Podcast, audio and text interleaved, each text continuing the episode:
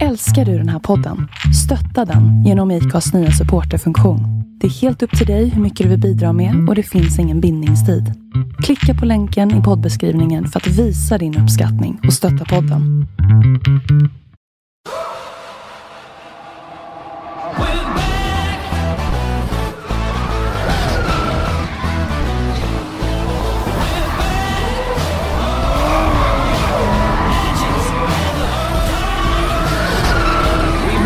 So long. Nothing now can keep us down. Yeah, we're back on track and we're on attack. Can't hold us back. No, no. Nej men, hej! Välkommen till ett nytt avsnitt av Driftpodden med mig, Henrik Andersson.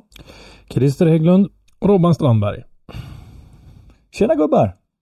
Hej! Det var ett Fan, tag sedan vi- vi såg varandra så här. Ja, Ja, skönt att se lite solljus för en gångs skull. eh, ni, ni ser ju som vanligt ut, jag säga. Jag Ja. vet inte om jag ska ta det som en förolämpning eller inte.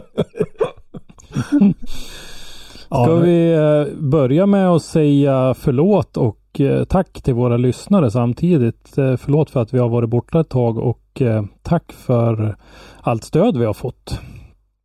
För det har vi ju faktiskt fått. Frågor om när vi kommer tillbaka och eh, både i mail och mess och i verkligheten och sådär. Ja Så men det är riktigt kul.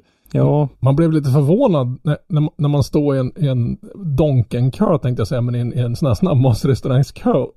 Och så kommer det fram en kille och knackar en på axeln och säger när kommer podden tillbaka? Jag hade ingen aning om vem människan var. Jag hade ingenting som kunde avslöja att jag är med i någon podd, men tydligen så känner han väl igen min gällaröst tänkte jag säga.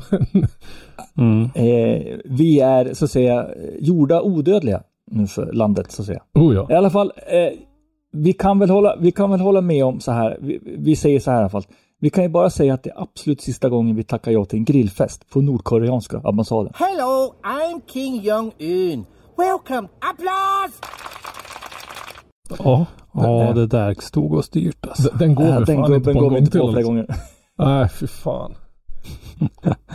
Ja, nej men eh, vi, jag kan eh, faktiskt eh, ta på mig större delen av det här. Det har varit en, en jobbig och turbulent tid eh, som hänger ihop med de flesta som lyssnar vet ju redan att jag förlorade min sambo för ett och ett halvt år sedan ungefär och mina barn förlorade alltså sin mamma då.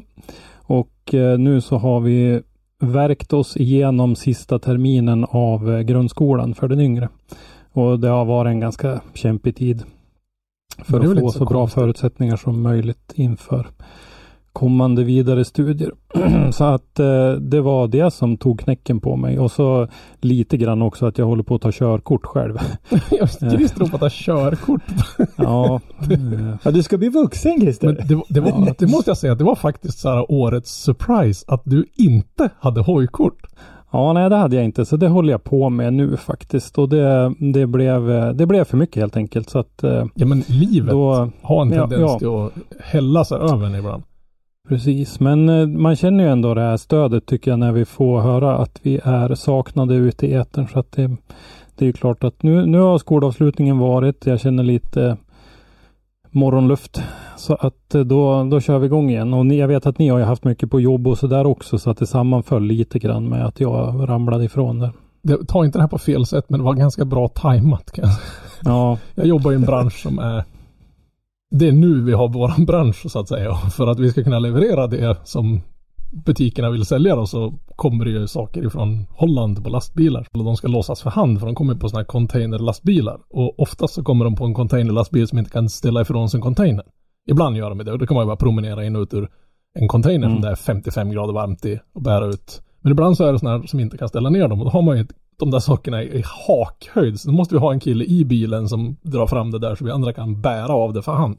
Det är, då, det är då man nästan vill liksom lägga en madrass på golvet och sen säga åt honom sparka ut det där så plockar vi. Fast när man kollar på vad en del prislappar på en del av de där innehållen så vill man liksom bara, man kan ju se det så här, ju lättare den är att bära desto dyrare är den. men de väger väl inte mer än 25 kilo? En del elmodeller gör det. För du får inte lyfta mer än 25 kilo på jobbet. Okej, nej men då väger de prick 25 kilo, eller 24,99 väger de. Ja, jag tänkte. Ja, Men eh, det är samma sak där med Christer och, och eh, all heder till eh, hela familjen och framförallt då grabben Mm. som tog sig igenom. För jag menar, det, det kan inte varit lätt. Nej, det det är var inte för många. Men nu har ju hälften vunnit, så att säga. Vad ska han bli när han blir stor? Jag vet inte. Vad jag bra. tycker ju att han ska satsa på någon form av tekniskt yrke som hans pappa har. Och för han har lite fallenhet för det teoretiska tekniska så att säga. Eh, Den andra, han är ju mer praktiker. Han, jag har precis nyss varit ute och hjälpt honom att riva ett fjäderben på hans Volvo. Vilken, vilken av dem? Vilken av Volvobilarna? Ja. Ja, den, den blåaktiga. Okej. Ja. Och han har ju ett gäng och håller på med de där. Så att de är, de är lite olika. Den ena är praktisk och den andra är lite mer teoretisk. Så är det. Ungefär som när jag var motorman på sjön. Nu, nu låter det som att man är hundra år gammal här. Men, Vadå låter som att man är? Kommer ut på sjön, eh, motorman, då är det alltså lägst rang eh, i, i motorutrymme. Förutom motoreleven. Då. Eh, kommer ut, eh, chiefen då som är chief engineer, kommer ner med en, eh, ett litet block som är då instruktionsboken för en Volvo Penta. Då säger han bara, den där motorn la av i natt. Eh, den behöver vara igång innan du går upp och käkar. Tack. Här, här är boken. Jaha, ja, ja, Men det- rivits här då. Men det var ju i och för sig en ganska bra motor och mecka. Ja, det var alltså, det. Var det. Om vi säger så här, då är inget i ett jävla maskinrum att göra om du inte kan få liv i en Volvo Penta-motor. Det ska ha skett något ganska drastiskt om du inte får fart på en sån. Eh, huvudmotorn vi hade, där kunde du gå in och se på kolvarna när under gång. Jag har, har en kompis som har ett, ett företag här i, i Sundsvallstrakten som håller på med boxerbåtar, fartyg och såna här grejer. Så var man förbi och liksom kika och så bara Ja men vad är det där för stor grej där borta bara? Det är baksidan av ett turboaggregat bara. Det, det är så jävla stort så du ut, hade inte impellern och grejer så att det, då hade kunnat gått igenom. Alltså helt sjuka grejer. Eh, jag, jag var ju ombord på, på Maersk. Eh, det här stora containerfartyget. Coolt. Eh, de har ju, motorn är tror jag i fem våningsplan. Ja. det, är liksom, Men alltså, det är huvudmotorn bara. men, men det är en sån här lucka man kan gå in och inspektera vevaxeln och ha den i ansiktshöjd. Ramlar ner i Ja. oljetråget då är det fakt. Liksom. Ja. Ja, det är... Välkomna till veckans eh, båtpodd. Ja visst, ja, det är så jävla ball. Men det är så fascinerande att det finns Ja, det- sådana där stora jävla saker. Man tycker man har sett en annan sån här, oh, schysst stor motor på den här traktorn och sådana grejer. Men det, Men, men, men jag, måste, jag måste faktiskt säga så här. När man har rundat eh, Irland på väg ut på utkanten, ska in på Atlantensidan då.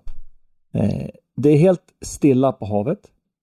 Du sätter dig på popdäcket som är längst bak med en kall öl och så bara, ja.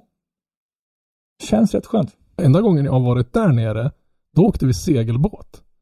Och när vi inser Ja. att det där som vi trodde var en ö på radarn, den rör på sig.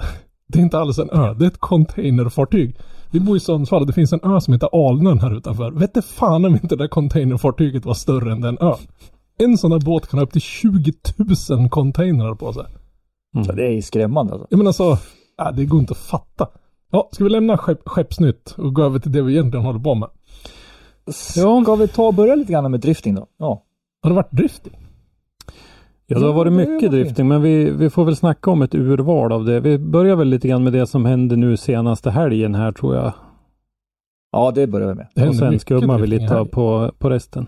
Ja, eh, det största i Sverige då, Sverige. I Sverige? Sverige. Sverige. Ja, Sverige är ju gatubil. Som äntligen har fått nu, är det två år sedan? Måste vara nästan.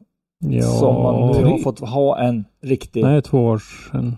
Ja, gatubilfest då. Med alltså publiken och hela grejset. Nej, Var det inte 2019? Ett år. eller något sånt? 2019. 2019. 2020, 2020 hade de ju de där eh, Ja, 2019 på var hösten. Vet jag. Ja, 2019 var det vanliga festivaler. 2020 Ja. då var det de där på hösten. Bara ja. Ja, Så, så, som ni hör så har vi, vi har inte läst på någonting Publik. bättre. Vi har haft en månad Nej, på oss. Vi har fortfarande men- inte läst på. nu huvud, det vi ska glädjas åt nu är ju att eh, det var som vanligt. ja, precis. Och eh, vi hade ju Mattias. Lago på plats och han har ju varit på många gatubilar i sina dagar och han Eh, är ju dessutom den i gänget som har svart bälte i medåkning. Jäklar vad han kan åka driftbil den här killen. Det, Eh, det, det snudd på om inte han kanske är en av de som åkt mest driftbilar i landet snart. ja, snart så. Han trivs i den där sparkdräkten han brukar ha på sig. Men eh, han skrev i alla fall i eh, en artikel som kom ut häromdagen när ni lyssnar på det här att nu sitter man och ska summera en gatubilhelg. Det är alltid svårt att veta vart man ska börja. Efter ett par år utan ordinarie upplägg med publik så var det äntligen dags att återgå till det normala och så bra det blev. Det fanns en viss oro hos arrangören att det skulle bli en trevande nyöppning men undertecknad kan anse att det var obefogat. Mycket folk, bra väder och många bilar på banan. Ett gatubil som det ska vara. Ja, det är Eh, ju jag var bäst. riktigt sugen att åka dit och jag kan ju inte säga att det blir mindre när jag hörde det. Jag, jag har ju liksom Nej, ingen verkligen. referenspunkt. De enda gatubil jag Ja. har varit på, det var ju dels när vi livesände och då jobbade man så mycket. Så jag har aldrig sett den här festivalgrejen runt omkring. Nej. Nej, gatubil på Mantorp i juni är någonting speciellt. Så är det faktiskt. Eh, Jag har ju aldrig varit på huvudfestivalen på Rudskogen någon gång. Utan jag har ju varit på Våler och så de här två på Mantorp. Och gatubil Mantorp är stort. Eh, gatubil Rudskogen gånger fem. Men eh, det var ju lite roligt för att i år så var det ju lite, eh, lite nya tävlingsinslag. Eller ett nytt tävlingsinslag i alla fall. Den här Nordkampen. Ett väldigt bra initiativ. Ja, det kan jag utav tycka. arrangören faktiskt. Eller nytt och nytt, det är väl nygammalt kan man väl säga. För jag vet att det har ju funnits något liknande någon gång tidigare också. Eh, Sen har ju, har ju faktiskt, om, om vi tänker tillbaks till gatubil har ju alltid velat haft en liten kamp mellan Norge och Sverige. mm. SDS var det snack om att det skulle vara liksom de bästa i Norge fick möta bästa i Sverige. Har inte det Mm. varit hela vitsen med gatubil? Att göra om upp vem som är bäst mellan Norge och Sverige i drifting? Är det något annat Ja, som pågår runt omkring också? Är det det jag försöker få fram? Ja, men eh, i alla fall så blev det ju ett Team Sweden då bestående av Johan Andersson, Tony Averstedt, Kevin Brunberg, Andreas Staberg, Filip Ågren, Alfred Grindberg, Martin Freid, Patrik Frey Algar, Viktor Wettermark och Andreas Johansson. En riktigt trevlig mix tycker jag där av eh, lite rutinerade killar i Johan Andersson, Tony Averstedt till exempel.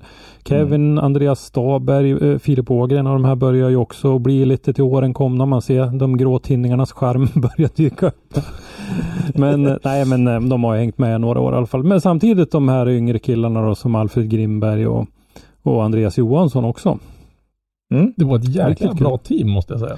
Ja, faktiskt. Och Eh, eh, Norge, Norge kom ju med, om, om vi tar det först då. Eh, Norge kom ju med Odd Helge Hellstad, Öyvind Bogen, Olav Haugen Hastad, Andreas Övergard, Simon Olsen, Simon Olsen, det- ja det var ju ingen liten kille, Joakim Haugenes, Maurius Svårkås, Stian Björgene, Ole Peter Vatten och Petter Elnes.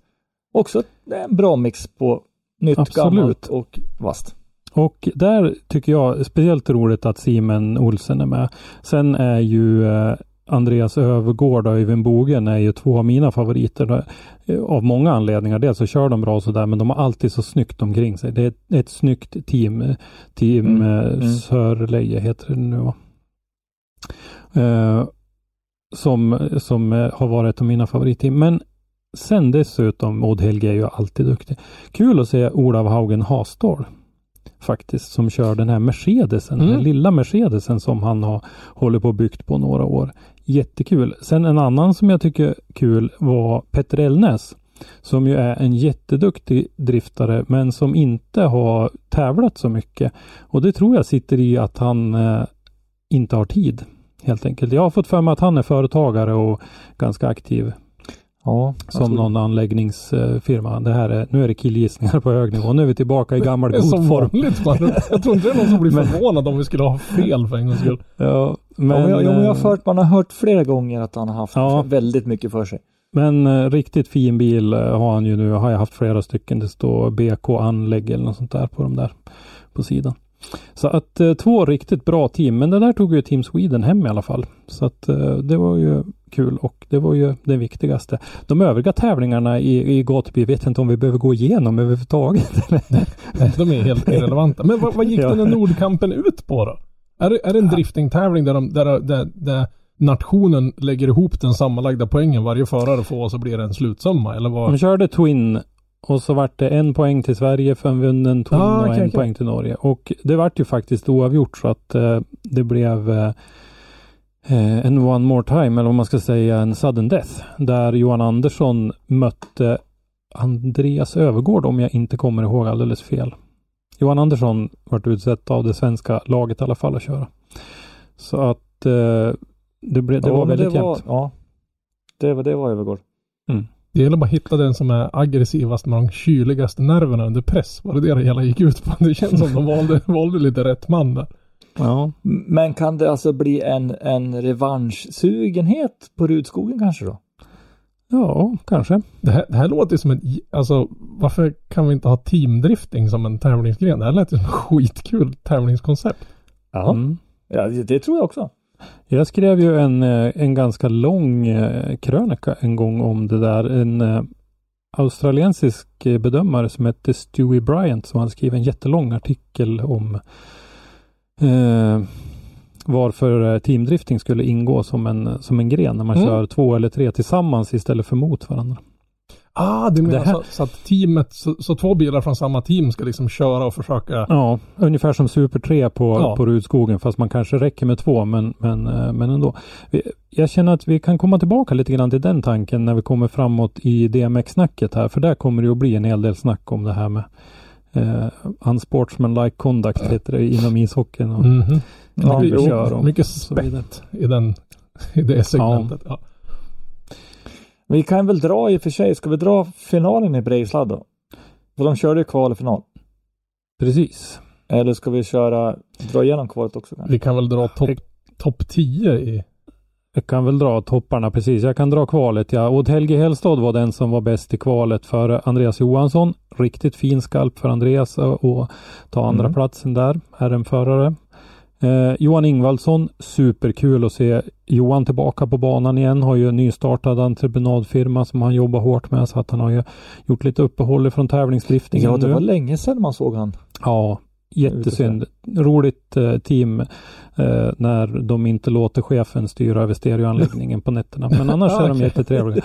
Eh, och eh, kul att se Johan tillbaka som sagt. Robert Åhäll fortsätter hålla fin form med sin nya BMW, även fast han tappat bakhjul. så- Ja, jag såg det. Jag såg lite. Mm. Eh, Fredrik Lundberg, Viktor Wettermark, Patrik Frey, Algar. Patrik eh, hänger i också och tävlar lite grann så här men inte någon serie. Rickard Lord, nya bilen, har börjat Mm. vara ute lite grann med den. Simon Andersson, Olav Haugen och Hasdal igen då.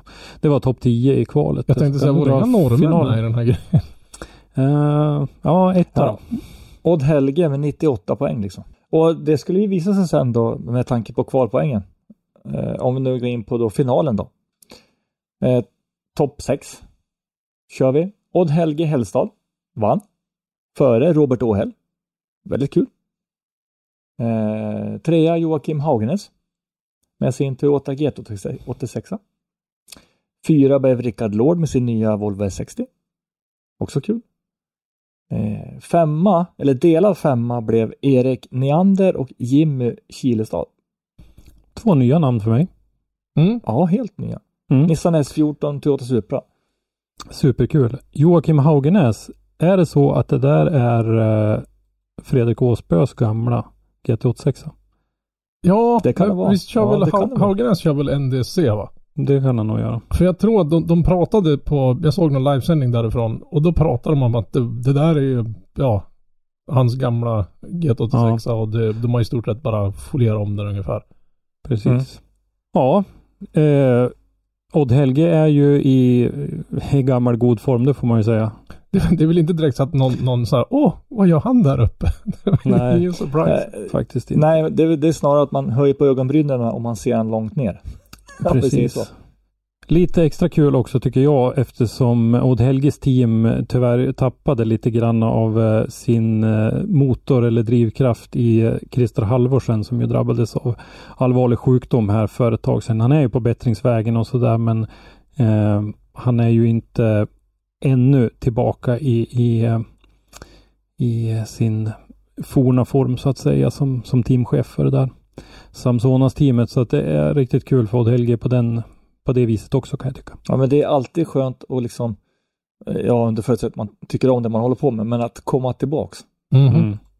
För jag menar, det, det är ju ett stort avbrott när sånt där händer också. Liksom. Eh. Gymkhana hade vi också. Det var många Ja, det hade vi också. Och eh, även där då med norsk seger. Öyvind Bogen som eh, Öyvind Bogen, ja. tog hem den där. Och eh, Patrik Frejalgar höll sig framme där. Anders Haj eh, trea. Och sen Timo Peltola. Kul att höra av Timo igen. Det var länge sedan. Team Black Smoke Racing hette de ju förut i alla fall. Jag vet faktiskt inte om man åker diesel fortfarande. Nej, och jag, jag, jag kommer ihåg att jag längtade så att få se hans dieselskåp när han hade alltså kombin. Mm. Och Det är fortfarande en kombi men jag vet inte vad det är för motor. Och varje gång jag stod med kameran, då var det något förbenat strul han hade med sin bil så det inte gick någonting. Alltså. Så, sånt är jävligt frustrerande. Ja. Var det inte prat om att han var uppe i tresiffrigt antal motorer? ja, jag tror det. Det var så extremt. Med de där Alltså, dieslarna. vad, vad körde han för, alltså var det Mercedes dieslar eller vad? Ja, Ja, ja. och Black det, det var Smoke nog- Racing var ju inget namn som var taget ur luften. Ja, nej, nej, nej, men alltså de går väl att få ganska bra. Ja, han tog nog Jo, kanske alltså, ut lite jo, mycket. när allting funkade så gick ju bilen som skollat alltså, men Å, an, å andra sidan, hur många 2JZ-spisar har inte fått satt livet till tack, Jo, jo, på grund av den här sporten? absolut. Uh, ja, Odd Helge höll sig fram även där. Olav Haugen Hausdal, uh, Odd Helge se- femma, Olav Haugen Hausdal sexa. Johan Andersson, Tony Averstedt, Andreas Johansson och David Mellqvist hade vi topp 10 i uh, gymkanan. Mm. Som ju var säkert underhållande. Det är ju en lite annorlunda tävlingsform, gymkana, när man ska eh, dutta här och där och det är lite på tid och jag såg att de, de fick inte se banan innan utan de fick ställas inför faktumet bara. Jag såg någon tävling ifrån, undrar om det var på Eurosport de visade, när de körde någon sån här Twin gymkana på tid. Och då var det blandat från en sån här gymkana specialister och så i, oh, jag kommer inte ihåg vad den heter, det är en sån här konbanekörningsfolk från England. Och så massa driftare och, och grejer som körde mot den där. Och då hade de två stycken identiska banor men de var spegelvända. Så du startade samtidigt och så gick du ut på att gå först i mål och så körde du Ja, första, ditt första del av heatet var på höger bana, sen körde du vänster bana. Och det schysstaste av allt att den tävlingen vanns av en kille som åkte dit i sin hundkoja, bytte framdäck. Det var det enda han hade med sig. Han hade domkraft, mer bränsle och två andra framdäck. Så han körde ifrån, och det var alltså ordentliga toppförare inom brittisk drifting som var där. Åh, vart ifrån åkte en kille i en liten Mr Bean-bil som bara swappade om sina däck, bytte om till kläder och körde hem i samma bil som han vann med. Han totalt dominerade det där. Men det är ju bara för att han tävlar i sån här konbanekörning. Så han är Han ju är van att van den där grejen. För det var vissa moment du skulle in i, i liksom en liten P-ruta så ska du backa ut ur den och ha ett flöde för att komma in i nästa kurva. Så det var inte så mycket sladdande som det var. Det var mer en sån här teknisk grej. Alltså Mm. de, de hade inte en sportmössa mot den där killen. Jag måste se om jag hittar igen det där klippet på tuben för det ska vi länka. Det var helt sjukt. Det vill jag se i Mm. Ken, Sverige. Ken, ja, Ken Block körde väl hårt med en gymkana-variant liknande Mm. den. Precis. Två banor och sånt där. Ja, Ja. riktigt fränt. Mm. Ja, det är lite synd att man missade, missade gatubil. Jag kan ju säga det, det här året är liksom lite svajande så det, Mm. Det blir en del missar det här året kan vi säga. ja. Jo, det är så. Det är, finns många olika anledningar till det, men eh, vi eh, kanske siktar på att kolla på höstgatubil eh, på plats. Vi får se lite grann vad det blir för. ja det, det känns att man måste i alla fall vara med på en i alla fall. Och liksom. Vi var på backtävling eller var det helgen innan då? Nej, det här var nu i helgen som var Så var det. Då, då var jag inte på en backtävling. Gud ja. Nej, nej, jag var bortrest på Hej fredagen. till Annars hade jag lite. Jag kommer inte ihåg vad jag gjorde igår. Men nu kanske vi ska sätta upp en liten varning. För jag tror att eh, nu kommer det nog ett ganska långt avsnitt i, i, i den här podden om, om nästa ämne. Tycker ni inte om könsord, vilda påhopp, vilda anklagelser som inte har någon grund mer än baserade på mina personliga känslor, så byt kanal. Killgissningar. Nej, Deluxe. det är rena Nej. det, här, det här står jag för. Det här är verkligen någonting jag brinner för. Jag är helt övertygad om att jag har rätt. Resten av världen har fel. Men vi tar det sist. Ja, vi kan ta det sist. Men, men jag kan säga så här, alltså, väldigt bra för Red Bull TV för man fick ju se väldigt bra bilder Ja, på saker vi inte riktigt tyckte samma kan du, säga. du menar greve-tvn? Och så var det några jävlar som höll på att sladda runt med några bilar där så man fick inte se Dennis lika mycket som man hade hoppats på. Ja, alltså mer greve åt Ja, folket. precis. Alltså. Det vi har börjat prata om nu är alltså Drift Masters European Championships deltävling 2 på PS Racing Center Greinbach i Österrike. Yay! Som ju var nu i helgen. Och eh, det väcker mycket känslor. Framförallt så väcker det ma- mycket glädje och eh, välbefinnande i mig. Vilken svensk helg. Mm. Vilken fantastisk svensk helg. Vilken insats det var alltså. Det var ju Ja. grymt alltså. Alltså, titta på poängen, titta på resultaten. Jag ser att du ser sur ut Robban. Men ja, nej men alltså det, det, det, för hur svenskarna presterade är ju helt jävla enastående. Alltså, det var så Precis. mycket nerver hemma här i, framför datorn så, så helt ärligt när Felix körde sin, sin vända mot Piotr, den första, den har jag bara sett på reprisen för jag pallade inte att se den live. Nej. Eh, nej men jag, jag är helt, jag är jätte, jätte, jätte superglad för alla sex eh, svenska deltagarna. Sen kommer vi att komma till hur de åkte ut och då faller lite av den där glädjekänslan bort. Men Mm. det, det är en annan sak. Tittar vi på resultaten, om vi börjar med att titta på kvalet. Vi ska säga det att vi kanske går igenom nu kval och eliminering lite grann eh, runda för runda och så sen så har vi fått en kommentar faktiskt ifrån alla sex förarna. Så att eh, de har fått summera ihop lite grann vad de känner och tänker efter det här. Så tar vi det på slutet där och så ska vi ha den här diskussionen. Men om, om svenskarna ska hålla på och köra så här, då får de fan med gå ut med någon varning först. Tänk på att vi är gamla en del av oss. Vi är inte byggd för att klara den här spänningen. Alltså, jag, jag är en Indycar-nörd och när det går bra för Felix och, och Marcus i Indycar, då sitter jag hemma och så kommer någon in eller för något liv. Jag förstår de här som råkar ha dödat någon för någon gick framför tvn. Eh, Men, men, men det roligaste, eller det roligaste jag tyckte när jag fick se allt det här, det var ju just det att nu fick våra hjältar visa att vi är med. ja, Vi kan. precis. Så det, ja. Och eh, Jocke Andersson var ju den som var först ut och, och kvala och gick ut med en 89 poängs repa. Vilket ju kändes helt fantastiskt. Han ledde ju kvalet och han ledde inte kvalet bara för att han startade tidigt utan han ledde det ganska länge. Jag tror det var Tor Arne Kvia som tog av honom ledningen ganska långt fram i första omgången. Mm. Eh, som han ju då sen i andra åket följde upp med en 87 89-87 på en Hyfsat stabil. Driftmasters tävling. Det, är- det är bra. Det är riktigt, Då har man riktigt bra. hittat, då har man hittat, för den banan är ju väldigt teknisk. Ja, det, det var ju många toppförare så att säga som gick ut och satte en nolla. Ja. Och den här killen går in och levererar två stycken nästan identiska repor och det är ju ingen diskussion om huruvida han vet vart skåpet ska stå så att säga. Eh, Victor Joensuu hade, åt, nu är jag lite osäker på om de kom i rätt ordning som de körde här, men strunt i det. Eh, 83 poäng i sin första.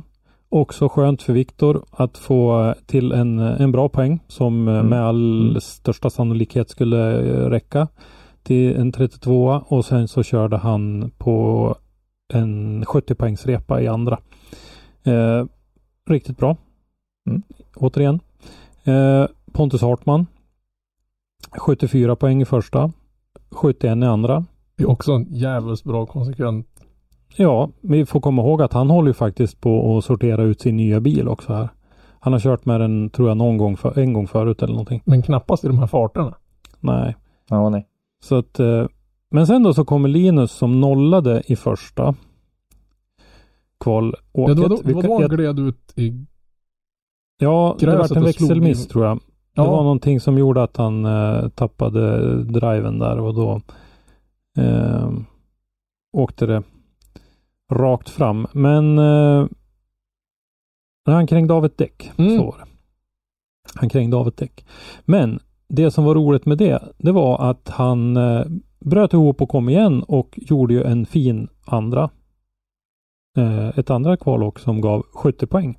Ja, men den, den, den nerven och den tempen, komma Ja. från en nolla och veta att jag har bara ett åk. Vi Men de- hade Felix. Lindvall som ju visade redan förra året att han trivdes på den här banan.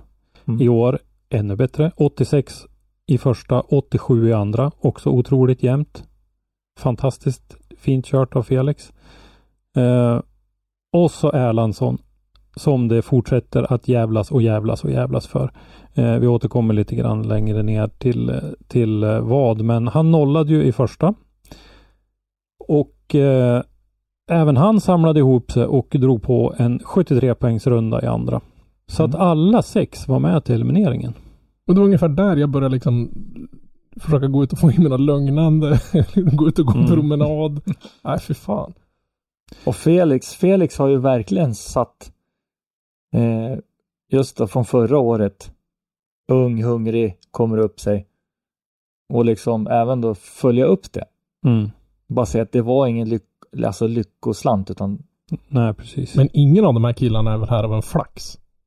nej, nej, alltså nej, nej, det här nej, är ju... Nej, Tok eller? så är det ju. Eh, sen då så var det ju lite träning på eh, söndag morgon. Och eh, där så åkte ju Viktor tyvärr av.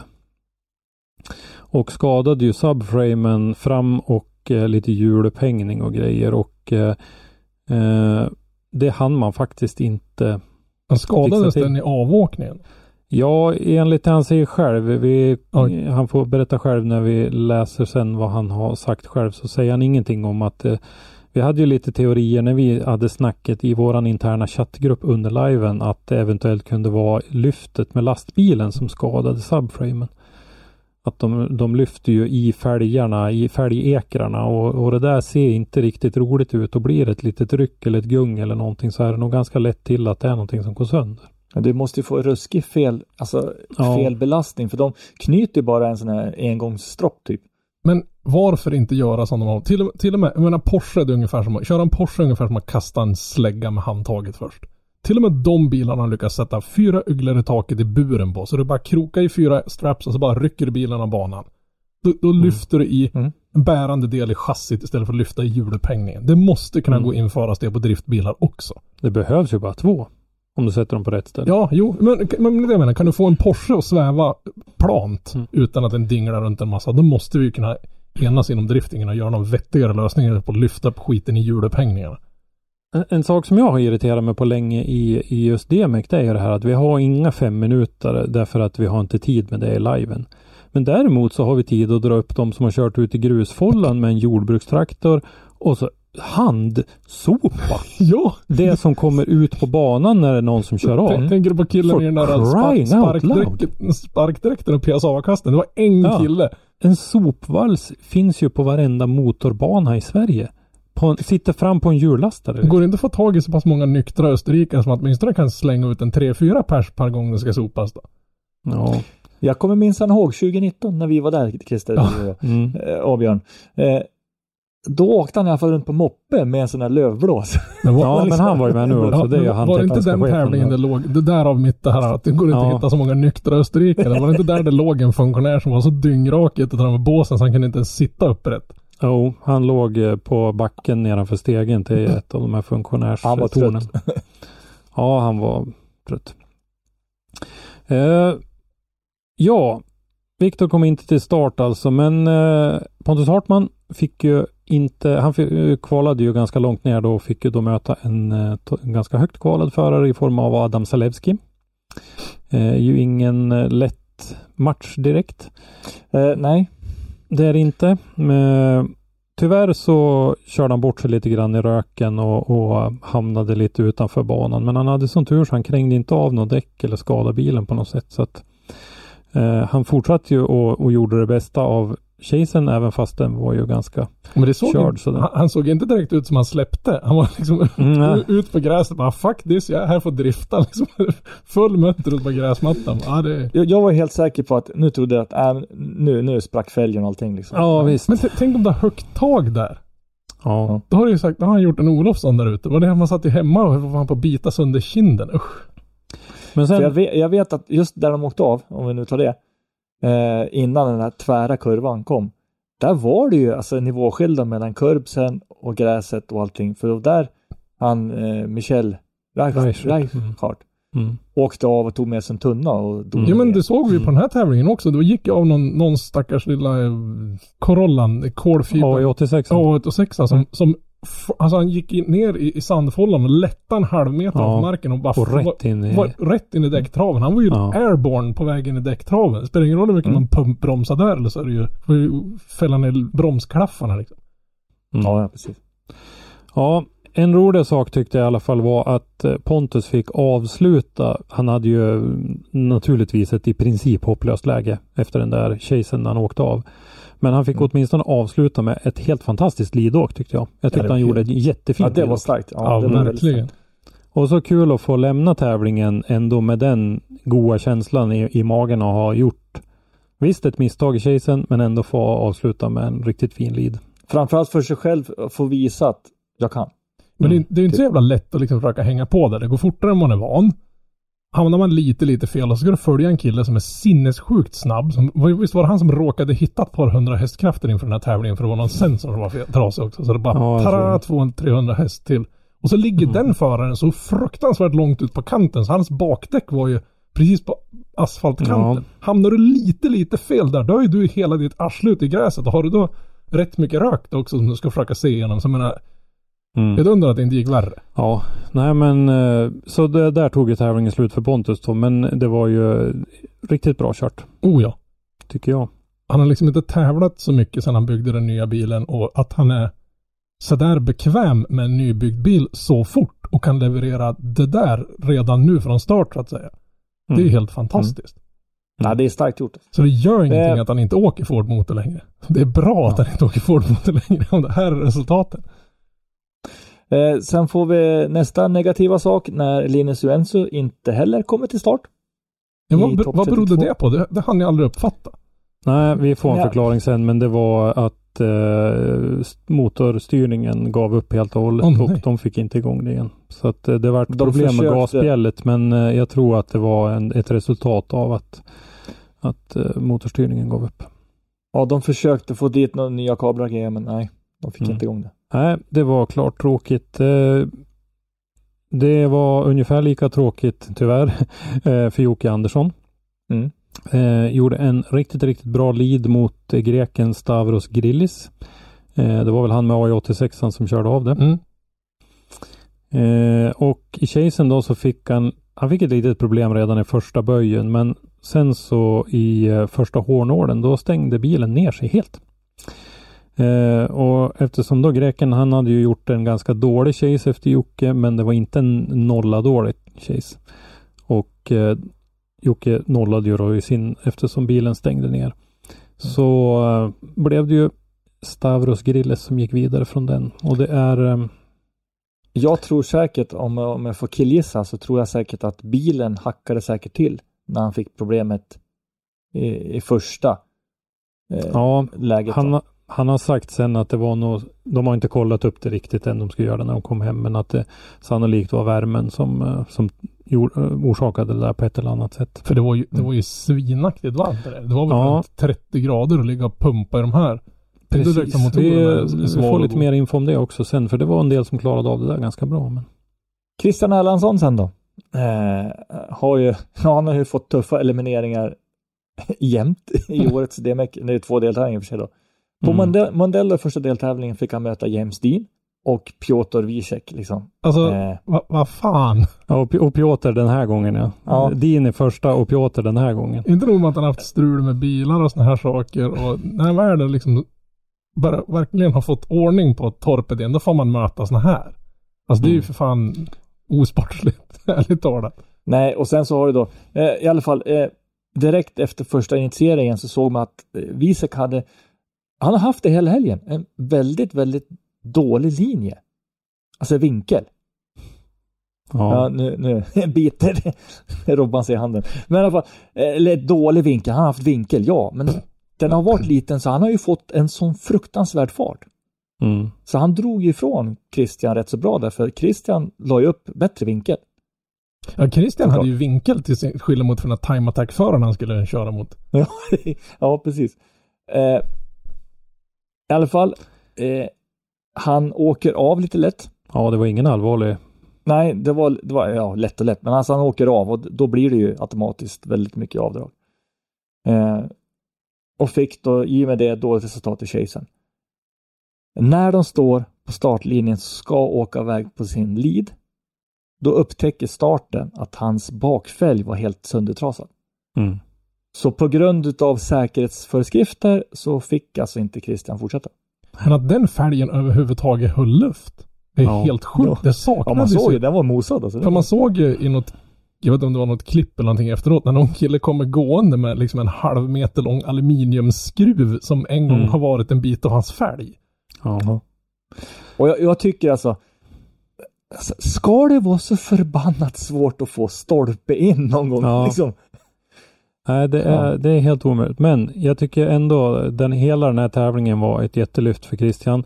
De hade tuffa förutsättningar. Han insåg ju på morgonträningen här på söndagen att eh, eh, doggringarna i lådan var dåliga. Så de rev ju ner lådan, bytte doggringar och någon slider och sånt där. Visst Mm, låter det som mm. att jag vet vad jag pratar om nu?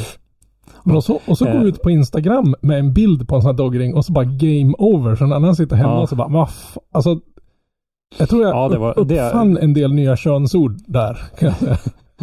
Ja, det var lite synd. Men eh, de eh, fick ihop lådan, smällde upp den igen och han var med i alla fall. Och just det här att han nollade i första och gjorde en riktigt fin kvalåkning i andra, det tycker jag var ett jättelyft. Mm. Så att jag tycker att Christian ska vara nöjd med, med sin helg. Mm. Eh, Felix Lindvall då. Sist av, ut av svenskarna. Han fick möta finländaren Henry Haanpää. Henry hörde vi ju lite grann om eh, när vi hade eh, det här avsnittet inför Mm. eh, DMEC. Att han kör den här Mercedesen som byggdes egentligen för en baltisk förare. Estländare tror jag det var. Som eh, skulle ha den men eh, Henry fick möjlighet att köra den istället. Eh, den är ju stor som ett slagskepp. Nej men det är en ganska stor bil i alla fall. Ganska, ja. Så eh, där körde Felix en riktigt bra lead. Men eh, han eh, hade väl oturen eller vad man ska säga att Hampé gjorde ju en chase med ganska bra prox större delen av, av vägen.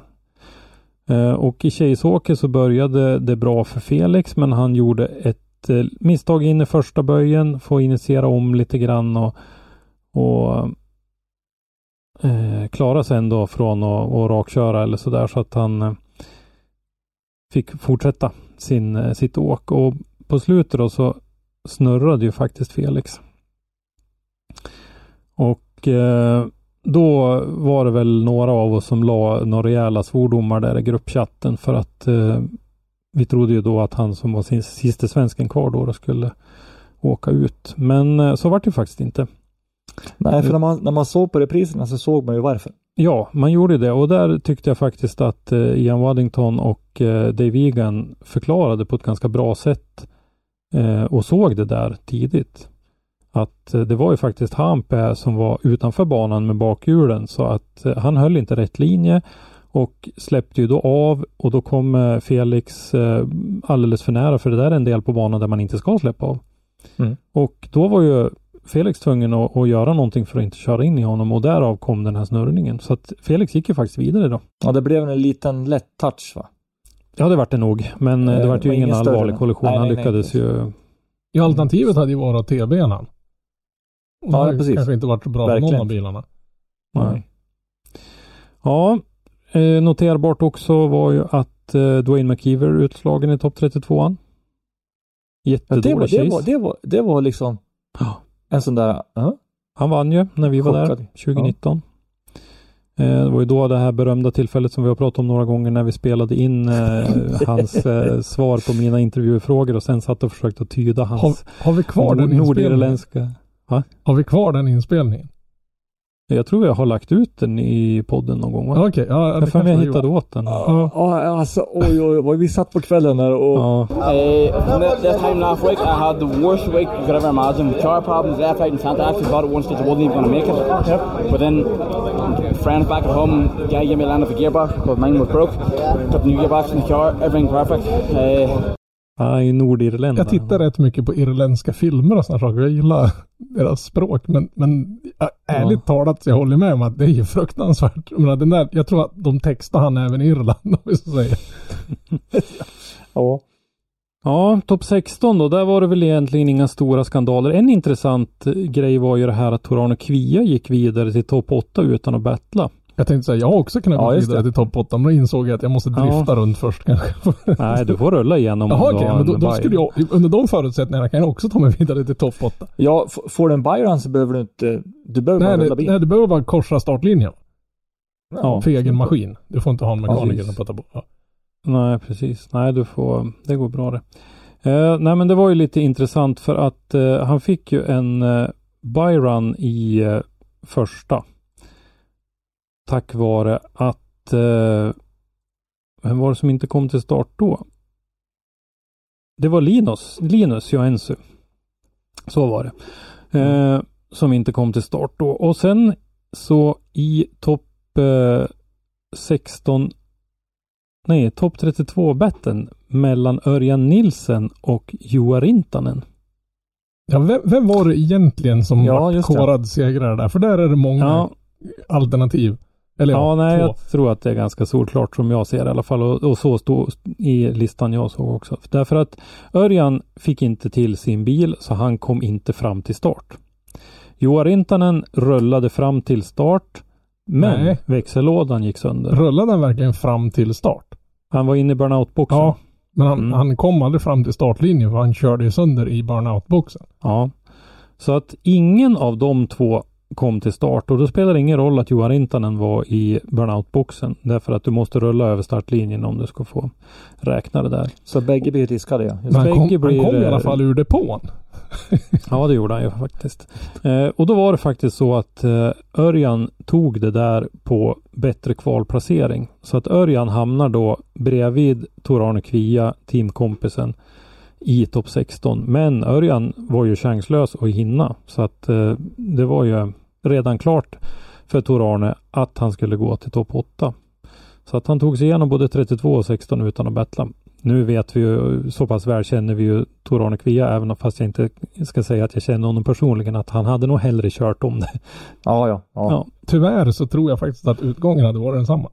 Ja, det tror jag med. Och eh, han är ju verkligen inte klok på en fläck. Vem kan glömma när motorhuven flög upp och han fortsatte och körde hela varvet. Och han gjorde det bättre än 95 procent av drifting Europa hade gjort med, med full sikt motorhuven Jag menar, liksom. ha, har den där luckregeln inte funnits så vet fan man inte hade alltså det Ja, måste ha varit en kvalat på den. 80 någonstans poäng. Ja, visst. Lätt. Och dessutom, dessutom så var det inget fladdrande. Nej men in, inte ens en tendens till oj nu åker huven upp över framrutan. Ja. Jag ser ingenting. Man Ingen kan, reaktion. In, ingenstans. Ja, ingenstans fanns den här reflexen om att oj vi kanske ska lätta på högerfoten. Det var inte ens ett litet, jag tror Nej. inte han tappat 200 varv ens en gång.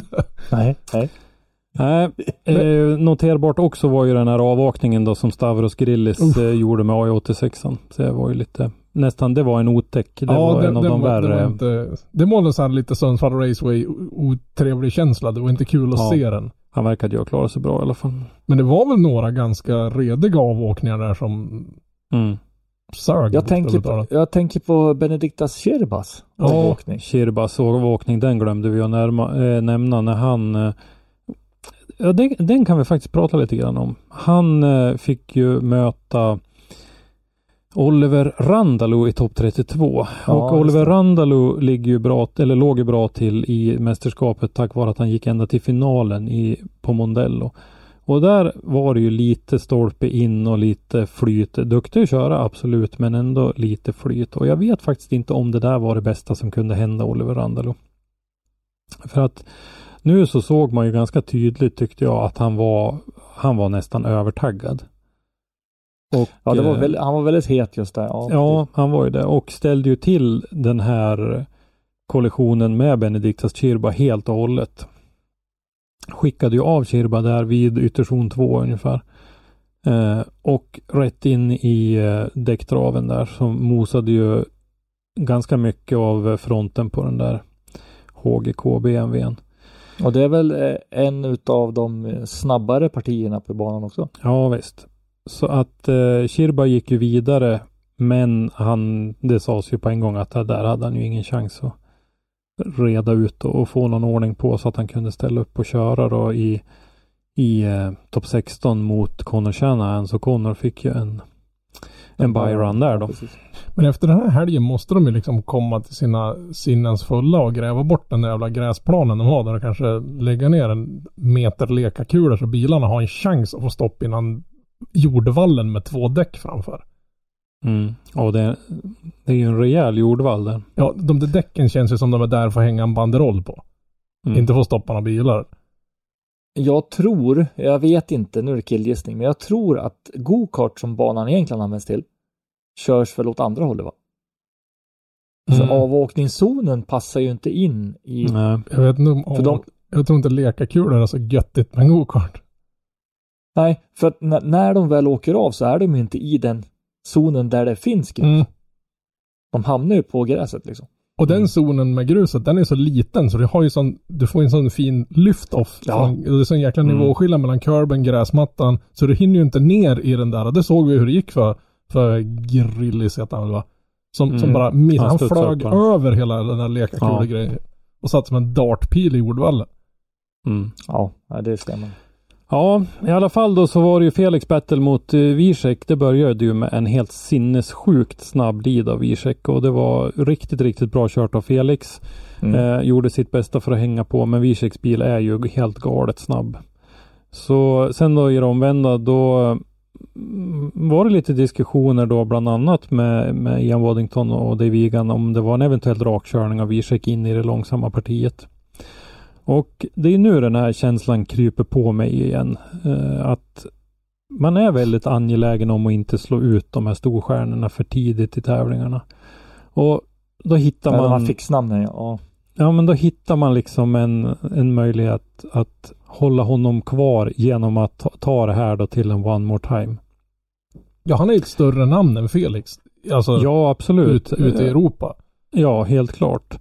Eh, Ja, han är ju och- regerande mästaren så ja, det, Ja, man, man kan, det är så obehagligt att man inte kan tvätta bort den där känslan av att det, det inte är riktigt, riktigt eh, rätt alla det känns, Nu- alltså, jag, jag kan, tyvärr, men det jag kan reglerna lite för dåligt, men jag tycker att vi har sett det här scenariot upprepa sig lite för många gånger. Men om vi tittar oavsett om ve- vem det gäller och hur det går till så känns det som att eh, den storstjärnan gör ett rejält misstag. Då hittar man ett misstag på den mindre Ja, ja. kända föraren också och så går det till en one more time och där eh, i det här fallet då Alltså nu ska vi ju säga så här att Felix var ju den första svensken som lyckas pressa Piotr Wiesek till en one more time överhuvudtaget. ja, det ska en vi inte ta bedrift, ifrån alltså. Felix eh, på något sätt. Ja, det Verkligen riktigt inte. bra. alltså.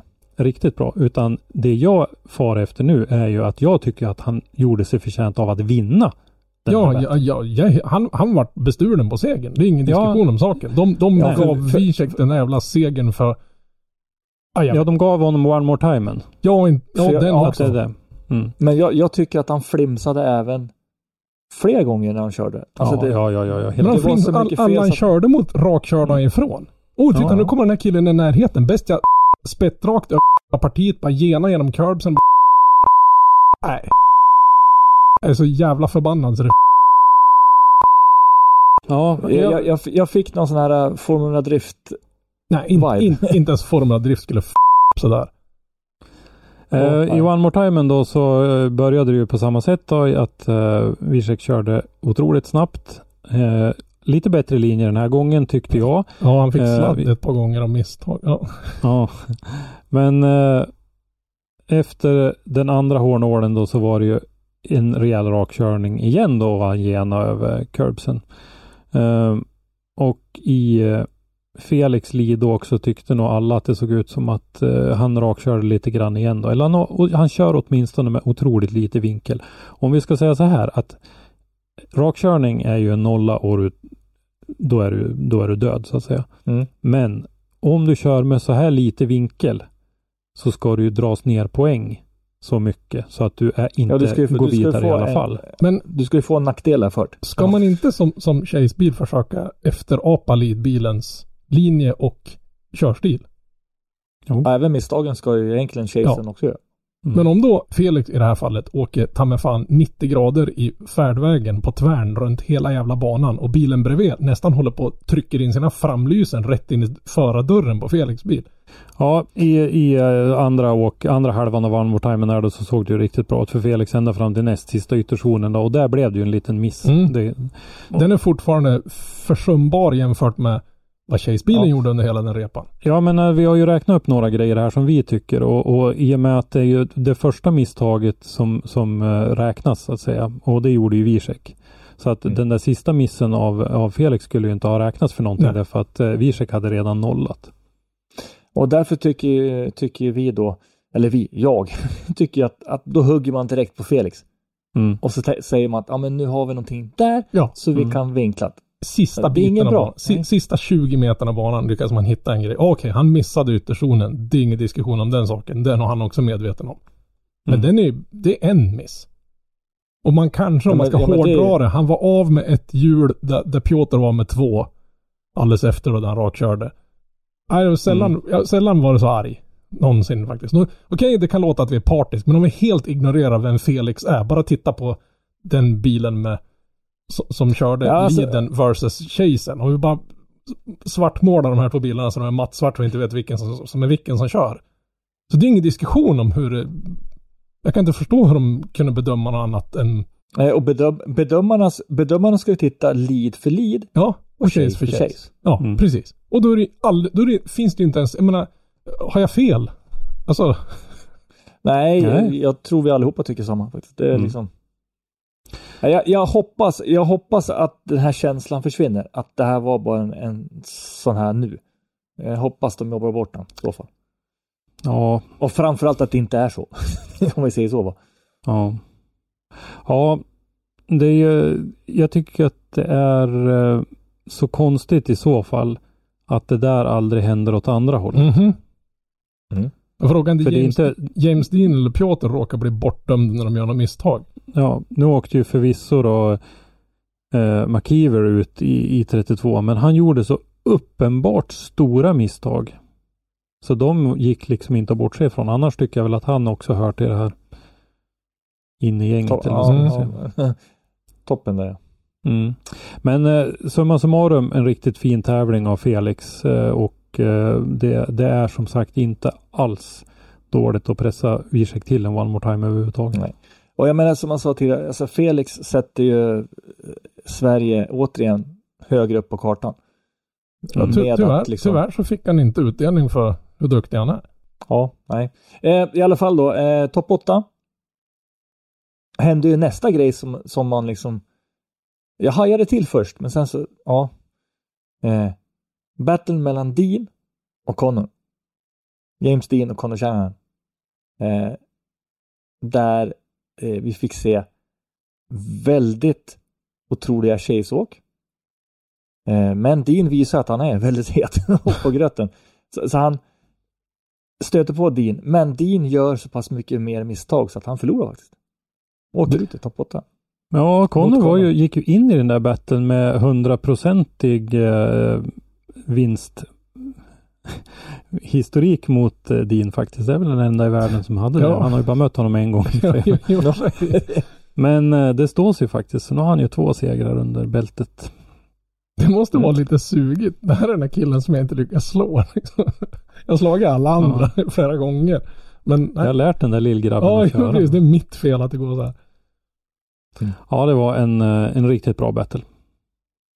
Det var det Sen absolut. hade vi eh, Diogo Correa som då i sin lead-runda mot Adam Zaleski kränger av sitt däck i initieringen. Han lyckas ändå hålla sig ganska bra en stund då, men sen, sen går det ju inte. Och Mm. eftersom de inte har fem minuter så får man inte göra någonting, så det blir automatiskt att eh, eh, Zalewski vinner ju. Mm. Det är lite sugigt när, när, man är, när man är uppe i topp 8 och det hänger på ett däck. Det tar inte jättelång Mm. tid att ha, ha med sig ett däck om domkraft och mötteknack bort till burnout-boxen. Om Man, man skulle få ta med sig ett däck.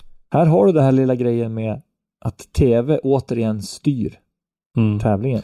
Men det är det jag blir så irriterad över att man silar mygg och sväljer kameler. Killen med man, piazzavan. Ja, Piazzava-kvasten istället för en sopvals liksom och, Mm. och de bitarna. Den här jordbrukstraktorn som var i kan väl i värsta fall hänga på sopvalsen på den. Jag menar, släng fram Bäckjäveln ska väl springa bort och intervjua han som inte behöver byta däck under tiden så har de ju fortfarande underhållning. Alltså vad, vad sitter det? Vi pratar inte liksom, "Ah, jag måste in och byta koppling. Utan, vad, vad, hur lång tid tar det att sopa in en domkraft under och rycka bort ett däck och dit med ett nytt? Mm. Ja. Och på tal om däck. Eh, Det var ju någon stjärna som tyckte det var en bright idé att gå in och ändra däcktrycket mellan Chase och leadrepan också och inte fick fortsätta. Vad hette han? Eh, Ja, vem var det? Ja, var det Eh. Kalen Kiortan va? Jag tror att det var han. Hans meck eh, ändrade däcktrycket och då blev ju han diskad. Jag kan ju tänka mig att den diskussionen på vägen, i bilen på vägen hem vara lite, ha lite att tillägga Ja. där. Det, det, var, Eh. det var sån här eh, konstig tystnad. Men det måste ju vara Ja. någon sån här hjärnsläpp i, i, stridens hetta att man gör en sån här grej. För det, det är inte liksom första tävlingen han är på. Eh, skulle det vara så nu att det hörs en kompressor och en mutterknack så får ni ta det. Men eh, ni är ju petrolheads allihopa som lyssnar på det här så att En annan grej som också visar till eh, Viecheks eh, hanterande av hastighet. Jag vet inte om ni tänkte på det, men jag tänkte på det när det kom battlen mellan Viechek och Jack Shanahan. Där Shanahan kör av. Jag tror det har en direkt effekt utav att Jack då med sina tre meters horn i pannan taggar till och säger att Viechek kör fort som tusan här. Och han lägger ju på för hårt mm. och missbedömer det och på grund av det kör av då. Ja, jag har en liten spaning efter vi är klara med, med liksom den här genomgången av battles när det gäller den där biten innan vi kom in på, på den här kärnfrågan. Eh, Topp fyra då, där eh, blev det Zalewski mot Connor Shanahan. Riktigt bra lead av eh, Adam Zalewski, bra proximity av Connor. Connor är en otrolig världsstjärna tycker jag. Har vuxit fram till att bli på senare tiden här. Eh, Men i Zalewskis chase då så körde han på Connor lite grann och eh, det stötte till styrningen och det ledde till att rattstången lossnade. Lite grann. Det var väl en ganska rejäl smäll skulle jag Ja, det var en liten knuff. Att, en att, och att ingen liksom ah, total havererar i den där smällen är bara det i sig är helt enastående. Ja, men att rattstången lossnade Ja. från eh, instrumentpanelen liksom. Så han, han satt alltså och höll i stången och försökte styra och han körde ju en god del av Ja, varvet ja. ändå. Med den där. Men eh, det gick inte. Men de var ju ganska snabba att eh, skruva fast den där igen. Han fick ju faktiskt ihop bilen sen då. Men eh, Connor vann den första semifinalen. Eh, sen hade vi då Kvia mot Wiesek. Eh, där återigen Wiesek ligger precis på gränsen. Jag tycker han rakkör, men de säger att det var vinkel. Jag vet inte. Det var väl en procent vinkel då kanske. Eh, jag vet, nu, nu, nu är jag hård, Ja, men alltså nej. Det, det, And Euro Fem. Forsberg gets the win. Ja. ja, alltså faktiskt. Fasiken. I alla fall, Kvia mot Wiesek. Wiesek ligger precis på gränsen till rakköra hela tiden. Och allting. Och Kvia är faktiskt framme och visar att nu jäklar. För jag trodde först när jag såg första delen, det här tar Kvia. Ja, vad händer då? Jo, gasvajern går av för Kvias bil. Mm. Men hade inte Mm. Kvia tagit det där om inte gasvajern hade... Ja, det tror jag. Jag är nästan Jag helt tror, övertygad om jag det. tror att Kvia hade slagit ut eh, Piotr. Jag tror inte de hade kunnat liksom, för Kvia gjorde liksom inte några synbara stora fel. Nej. Vad jag kunde se. Men titta på svenskarna. Svenskarna är de som drabbas av de här tekniska små grejerna. Det här pratar de ju om var en, en 20 euro detail eller part. eh, Liksom en 200 kronors liten sketen. Eh, en gasvajer. Ja. eller vad det nu. Och i inga fall, ja kanske lite grann Felix mot Hampä där han hade lite flyt att eh, Hampä körde av lite grann då. Men annars så är det alltid vi som blir drabbade, våra förare som blir drabbade av de här grejerna. Medan Zwiesek då, Alexander Lukas, han får med sig en sån här grej, att hans motståndare drabbas av en sån här struntsak. Det Mm. är, tycker jag också är riktigt irriterande. Alltså när det gäller sådana saker har en jävla bondröta. Det är ju rätt Ja. oftare någon som drabbas av någonting så att, till hans favör så att säga. Som, in, som, Mhm. inte, som inte är Wiecheks fel utan liksom han har bara en jävla flyt. Om, om, om, om nu går in på det här, om vi pratar om, om liksom eh, rakkörning och sånt där. Bedömarna sa ju initiellt att de kommer ju att bestraffa rakkörningar eller nära på rakkörningar. Ska straffa sig för att det ska inte bli för hög fart. Mm. Men, men ska inte leadbilen göra så att det är lätt för Chase-bilen att hänga Jo, med? Alltså, ska man då jo. åka ifrån honom ett par hundra meter? Nej. Nej, leadbilen ska bjuda in Chase-bilen så att det blir ett Har man inte då failat som leadbil? Om man gör det? Jo, jo. Leadbilen ska ju köra en, en så nära 100 poängs kvalrunda han kan göra. Ja. Mm. Det är liksom det han ska göra. Vi tar de här sista bitarna. Eh, två trasiga bilar i bättre än någon tredje, men där kommer faktiskt Zalewskis start men Kvia hann inte byta någon gasvajer, så det där fick jag. Annars hade Kvia tagit det där på bättre kvalplacering. Mm. Eh, men Zalewski blev ju trea då. Och så vart det ju Wiesek mot Shanahan i finalen, vilket ju var det var inga, inga konstigheter. De körde som de hade gjort innan. Eh, och eh, den, och att det var ju faktiskt Connor Shanahan som tog hem det då. Ja, med all rätt. Ja, med all rätt. Ja, men Eh. alltså Con- Connor hade de bästa körningarna. Ja, faktiskt så hade han det. Eh, men spaningen jag var lite inne på nyss, eh, det var det här att det går så jäkla fort i den här första böjen. För, speciellt för de här yttersta toppförarna. Så att det går bra så länge du kan köra utan att bry sig om någon annan. Alltså i kvalåk och i lidåk. Men om du har någon annan att ta hänsyn till, då är det nästan omöjligt att bemästra den där hastigheten. Nästan oavsett om leadbilen är snabbare i genomsnitt eller om han är långsammare. Det var ju väldigt många som, David Egan gjorde ju världens grej av det här med att Wiesek hade så svårt att chasea bakom en långsammare bil.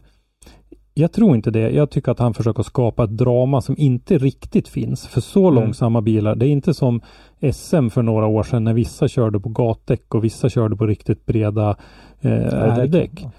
Eh, Det är inte den skillnaden vi pratar om här när vi har kommit framåt, när vi har kommit upp en bit i topp 8 till exempel i stegen. Men det räcker att du har en annan bil att ta hänsyn till överhuvudtaget. Därför att det finns inga marginaler för att göra några justeringar eller misstag överhuvudtaget i det här. Och som sagt, om bedömarna nu de menar allvar, som de hade sagt i förmötet innan det här, att det är inte ett dragrace. Det ska inte löna sig att köra ifrån Chase-bilen. Du ska bjudas in till Chase. Mm. Då borde de ju för tusan hakar i allra högsta grad då bestraffa Wiesek. Nu är det ju mycket Wiesek vi pratar om här. Eh, av anledningen som vi kommer till om en liten stund. Att det är just honom vi pratar väldigt mycket om. Då, då ska det ju inte få löna sig med den här extremt lilla vinkeln. Om vi bortser från att han rakkör, vilket vi tycker då. Men han har ju åtminstone väldigt lite vinkel. Och därför så ska han ju eh, dras av. Jag menar, stilpoäng måste ju praktiskt taget vara obefintliga. Ja, sen är det ju dessutom, det ska ju alla vara medvetna om. Jag vet inte om alla tänkte på det när ni tittade på den här sändningen, att de har ju en extremt konstig fördelning av poängen. I Sverige har vi ju 30 poäng vinkel, 30 poäng linje och 40 poäng för stil då där man har det här med commitment och, och de där del, underdelarna under de där 40 poängen. Eh, här har varit 60 poäng på linje, 20 på vinkel och 20 på stil. Alltså då skulle till exempel då Wiesek som inte höll linjen åka på pisk deluxe. Ja, alltså. även om man höll linjen så är det ändå 20 poäng på vinkel som, som, man, som jag tycker att man skulle kunna ta bort väldigt mycket av. ja, ja. ja. ja inte bara han, det var många andra också. Men Jo, ja. men då har de ju lagt större vikt vid hög hastighet än Mm. stil och och liksom vinkel är det. Ja, ja. Så, som Ja. är stil och vinkel, det är drifting. Mm. Det andra är Mm. bara liksom en, en, en, en bieffekt av stil och vinkel. eh, vad jag kommer kolla väldigt hårt på eh, när de nu kommer till Fällfors. En som kommentatorerna sa var en snabb bana. Jag vet inte jag om de har sett någon, någon bandragning då. Men en snabb bana. Ja, men de sa väl att det skulle väl eventuellt vara den snabbaste de någonsin hade varit och åkt på. Ja. Och Greinbach är en teknisk tight bana. Ja, fast den går väldigt Ja. fort i början. Den tar sig Ja, ner hastigheten in, in i mitten. Där. Ja, Men, första, första, ja, Några var ju uppe i, i en bra bit över 130 km i timmen. mm. Och det kommer de ju slå deluxe alltså. Så fall. Jo, fast den, Mm. den är ju lite mera, vi har ju sett några, vad ska man säga, om man tittar på flygfotorna uppe från Fällforsområdet så kan man se vart det ligger väldigt mycket gummi. Och man kan ju dra sina slutsatser på hur de tänker Ja, men vi, och vi har ju pratat med de som vet eh, det här, den här eh, digitala driftingbanan, Ja. hur den ser ut och sådär. Så man kan ju tänka sig. Jo, och den banan har ju mycket längre och svepan, mer svepande kurvor så det kommer ju vara en helvetes mycket högre fart. Om nu då, Mm. det vi satt och spånade lite tidigare om vart starten skulle vara, så kommer det vara drygt någonstans mellan en kilometer, eller någonstans mellan 700 meter och en kilometer höghastighetsbana. Mm. Men det där styr ju bedömarna över helt och Ja, hållet i hur de lägger zonerna. Oh ja. För de kan ta Ja, ja. ner farten på den där banan precis hur långt de vill genom att lägga zonerna på vissa sätt. Ja, Så att jag tycker inte att vi ska skylla ifrån eller eh, frånta eh, bedömarteamet ansvaret för att eh, det ser ut så här. Nej, nej, nej.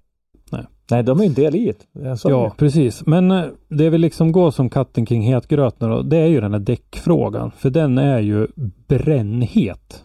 Faktiskt. Det var ju en del som hade lite i, i livesändningen att tillägga om. Jag kommer inte ihåg Mm. vilken förare det var, men han hade inte mycket positivt att säga om de här däcken. Eller? Nej, och vi har ju fått lite eh, Vi har fått lite insyn och vi har ju sett att till exempel James Dean han säger rakt ut i förvisso i ett, i ett stängt forum då eh, att eh, de här däcken de förstör sporten. De förstör det här mästerskapet. Och det vi pratar om nu är ju de här Valino-däcken som till exempel Piotr Wiesek kör på.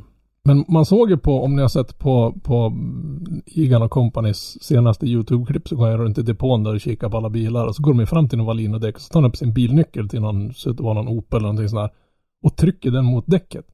Och ganska lätt tryck mot däcket blir en ren kopia utav nyckeln.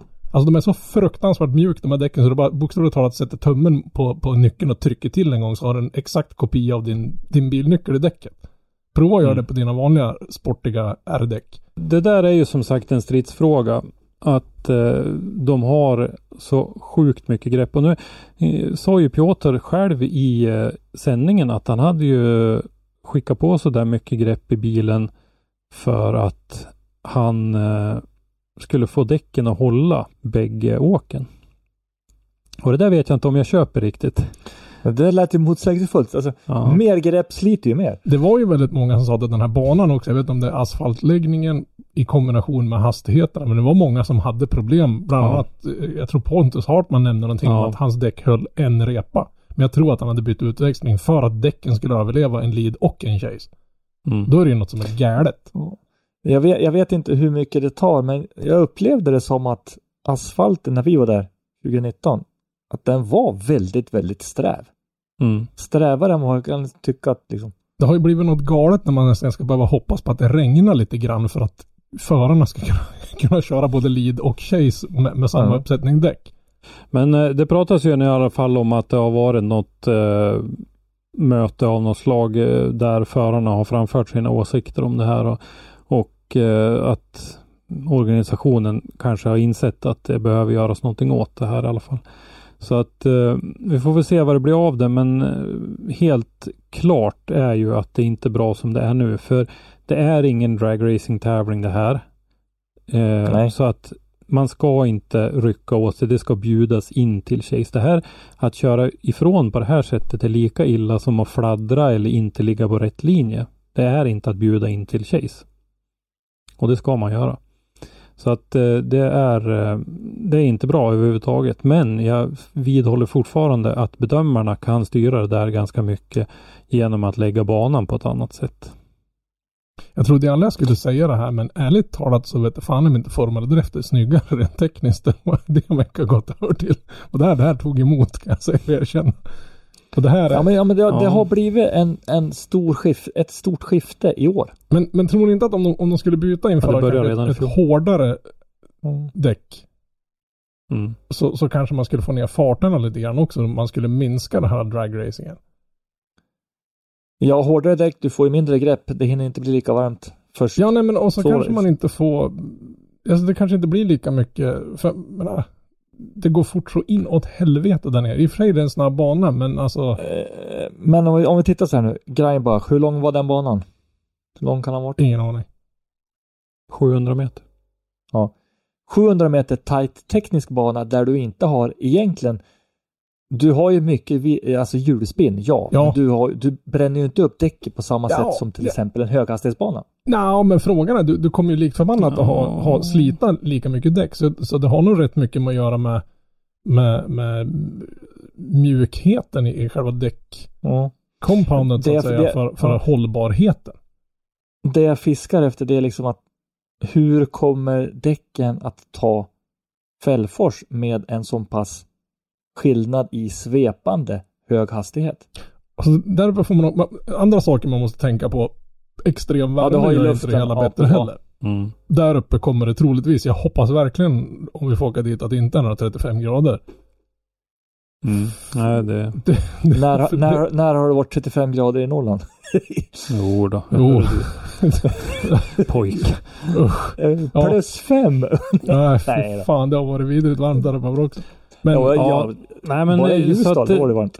jag tycker ändå att det är lite noterbart att en sån som James Dean river ifrån och att vi ser eh, Där han också skriver att han tycker att fighterna, battlesarna, ja, ser alltså, alltså scrappy ut. mm, Alltså ser dåliga ut på grund av däcken. Och det, ja.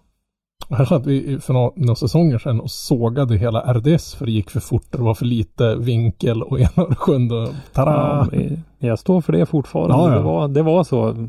Ja, jag, Vänster fram och vänster bak genom en ytterzon är inte rätt sätt. nej, Ja, nej. det är klart. Man, man, jag måste ju släppa sargen och kliva in i matchen jag och inse att, att drifting går fortare nu.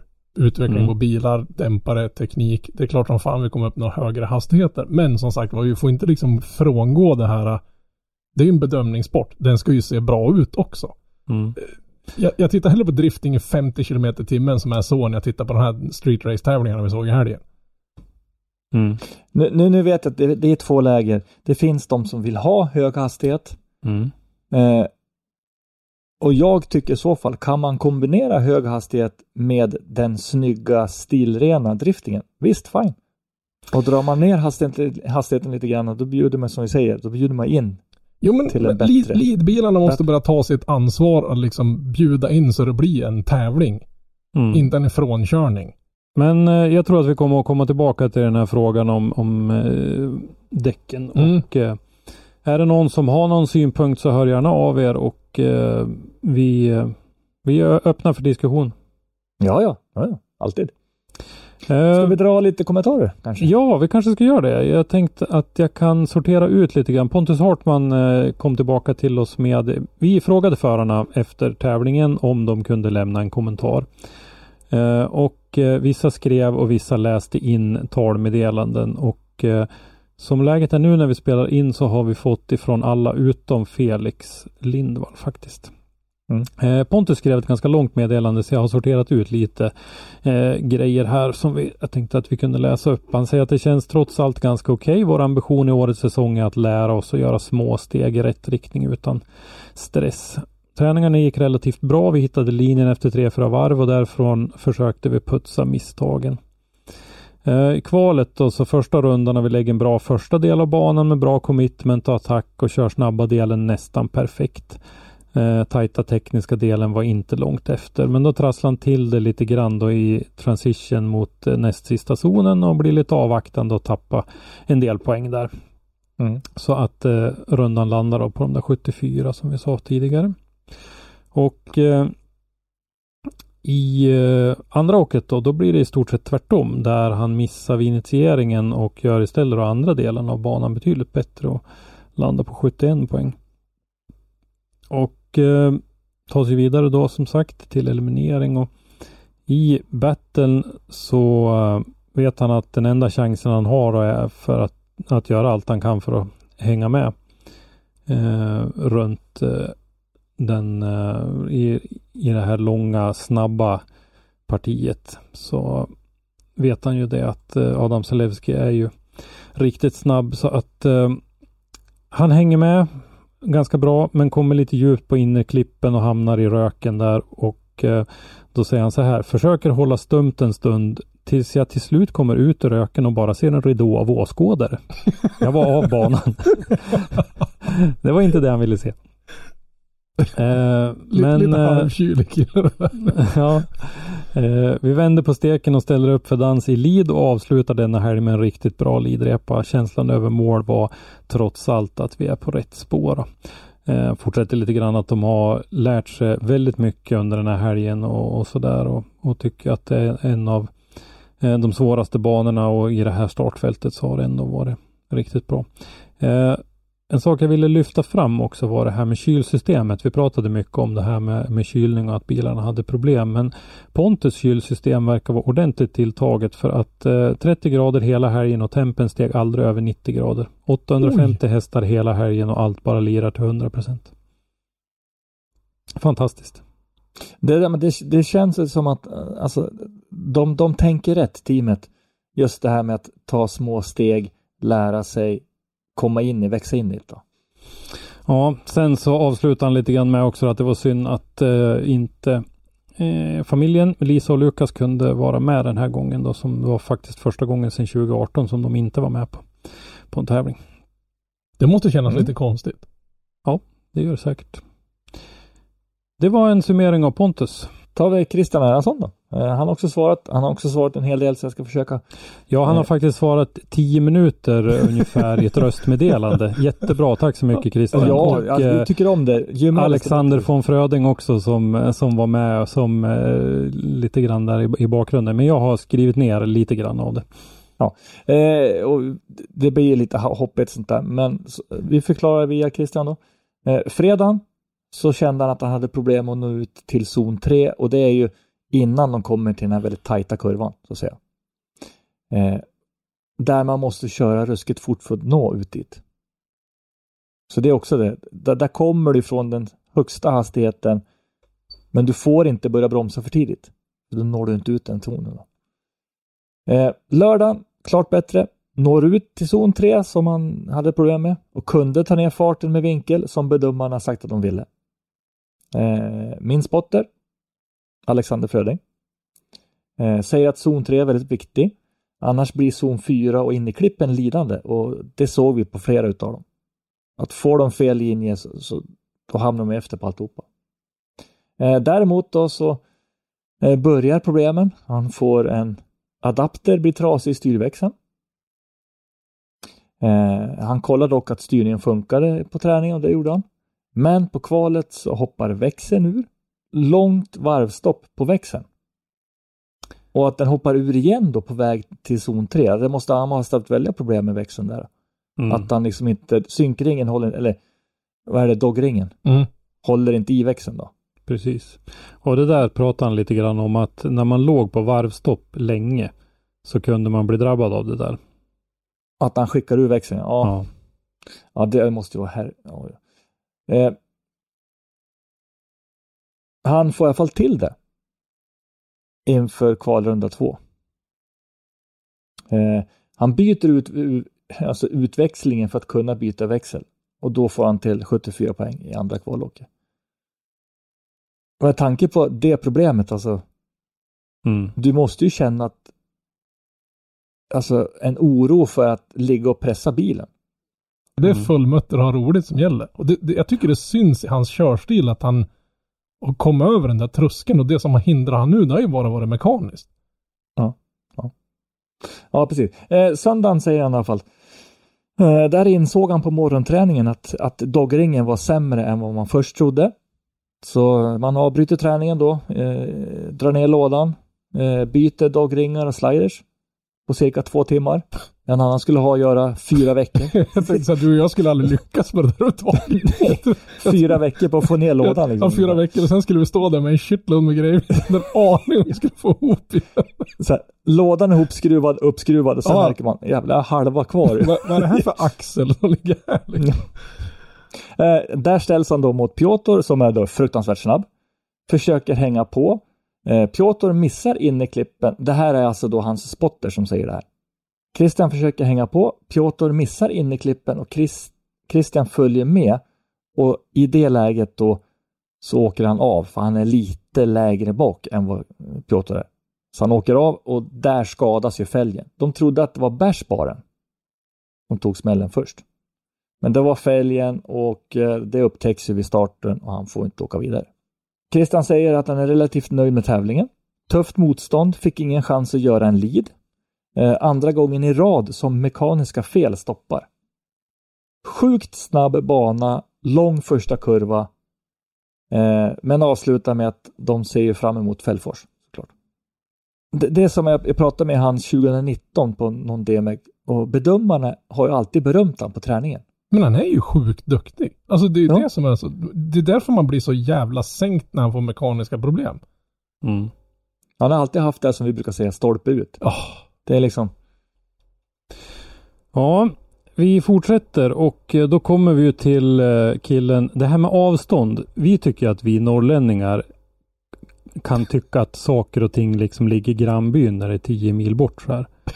Men irländarna de är snäppet värre ändå. De. Därför att de påstår ju på fullt allvar att Jocke Andersson är hometown boy i nästa deltävling. Och när jag slår på Google Maps så säger det mig att från Borlänge till Drive Center Arena i Fällfors är det 766 kilometer. Det tar 9 timmar och 18 minuter att köra. Och det hävdar irländarna är home, Homeboy. ja, homeboy Hometown. liksom. Hur brett är Irland? Ja, det är inte 766 kilometer i alla fall. Ja, det är det jag. Eh, Jocke läste också in ett eh, röstmeddelande och eh, vi är väldigt nöjda och glada, speciellt över kvalet. Vi har fått visa vår kapacitet som vi vet har funnits där, men nu fick vi tillfälle att visa det också med alla de bästa på plats.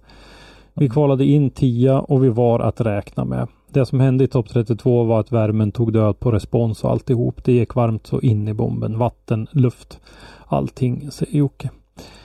Så... Lite ehm, felsökning på, på kylsystem där då men då.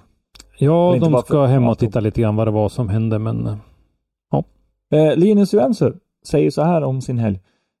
Eh, på träningen så kom han in snabbt i banan med både linje och zoner.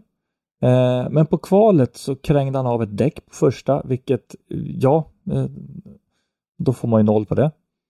Eh, men det gjorde att han inte riktigt vågade gå på så hårt som han kanske väl, hade velat göra. Men han lyckades ändå kvala in då 31 plats med 70 poäng. Som är bra med tanke på, har du inte den, den alltså, vad ska man säga, den tilltron till däcken, då blir det ju svårt. Du menar, har man en helt sund självbevarelsedrift så? Ja, så ja, nej, finns det en ja. spärr som kickar in lite grann där. Men tyvärr då på söndagen så fick han elfel och han hann inte lösa det. Och var tvungen att bryta. Så jävla Det är så synd alltså. Ja. Ja, det... Mm. Och ni, ni ska komma ihåg det, ni, ni, eh, ni som inte håller på att mecka med bilar, att felsöka elfel. Det kan gå på två minuter och det kan ta tre år. Liksom. mm. Det, det är jättekul men det finns ju liksom ingen sån här minitid på det. Nej, nej. De borde ha känt någon bilelektriker. Ja, ja. Robban, är det inte det du är? Ja, jo men jag tror det där då. Just, just när man öppnar huven på den här bilen så bara, jaha, fin motor, hej då. Så, nej, Eh, lillebror Viktor, eh, kvalrunda 1 gick superbra. Eh, bra ladd, fin linje säger han själv. Tappade lite på att man var lite för djup efter första böj. Kvalrunda två lite överladdad och ville helt enkelt mer. Tyvärr hade jag sönder subframe fram och lite hjulupphängning på vänster fram på sista träningsvarvet. Det upptäcktes för sent och vi hann helt enkelt inte med att få ihop.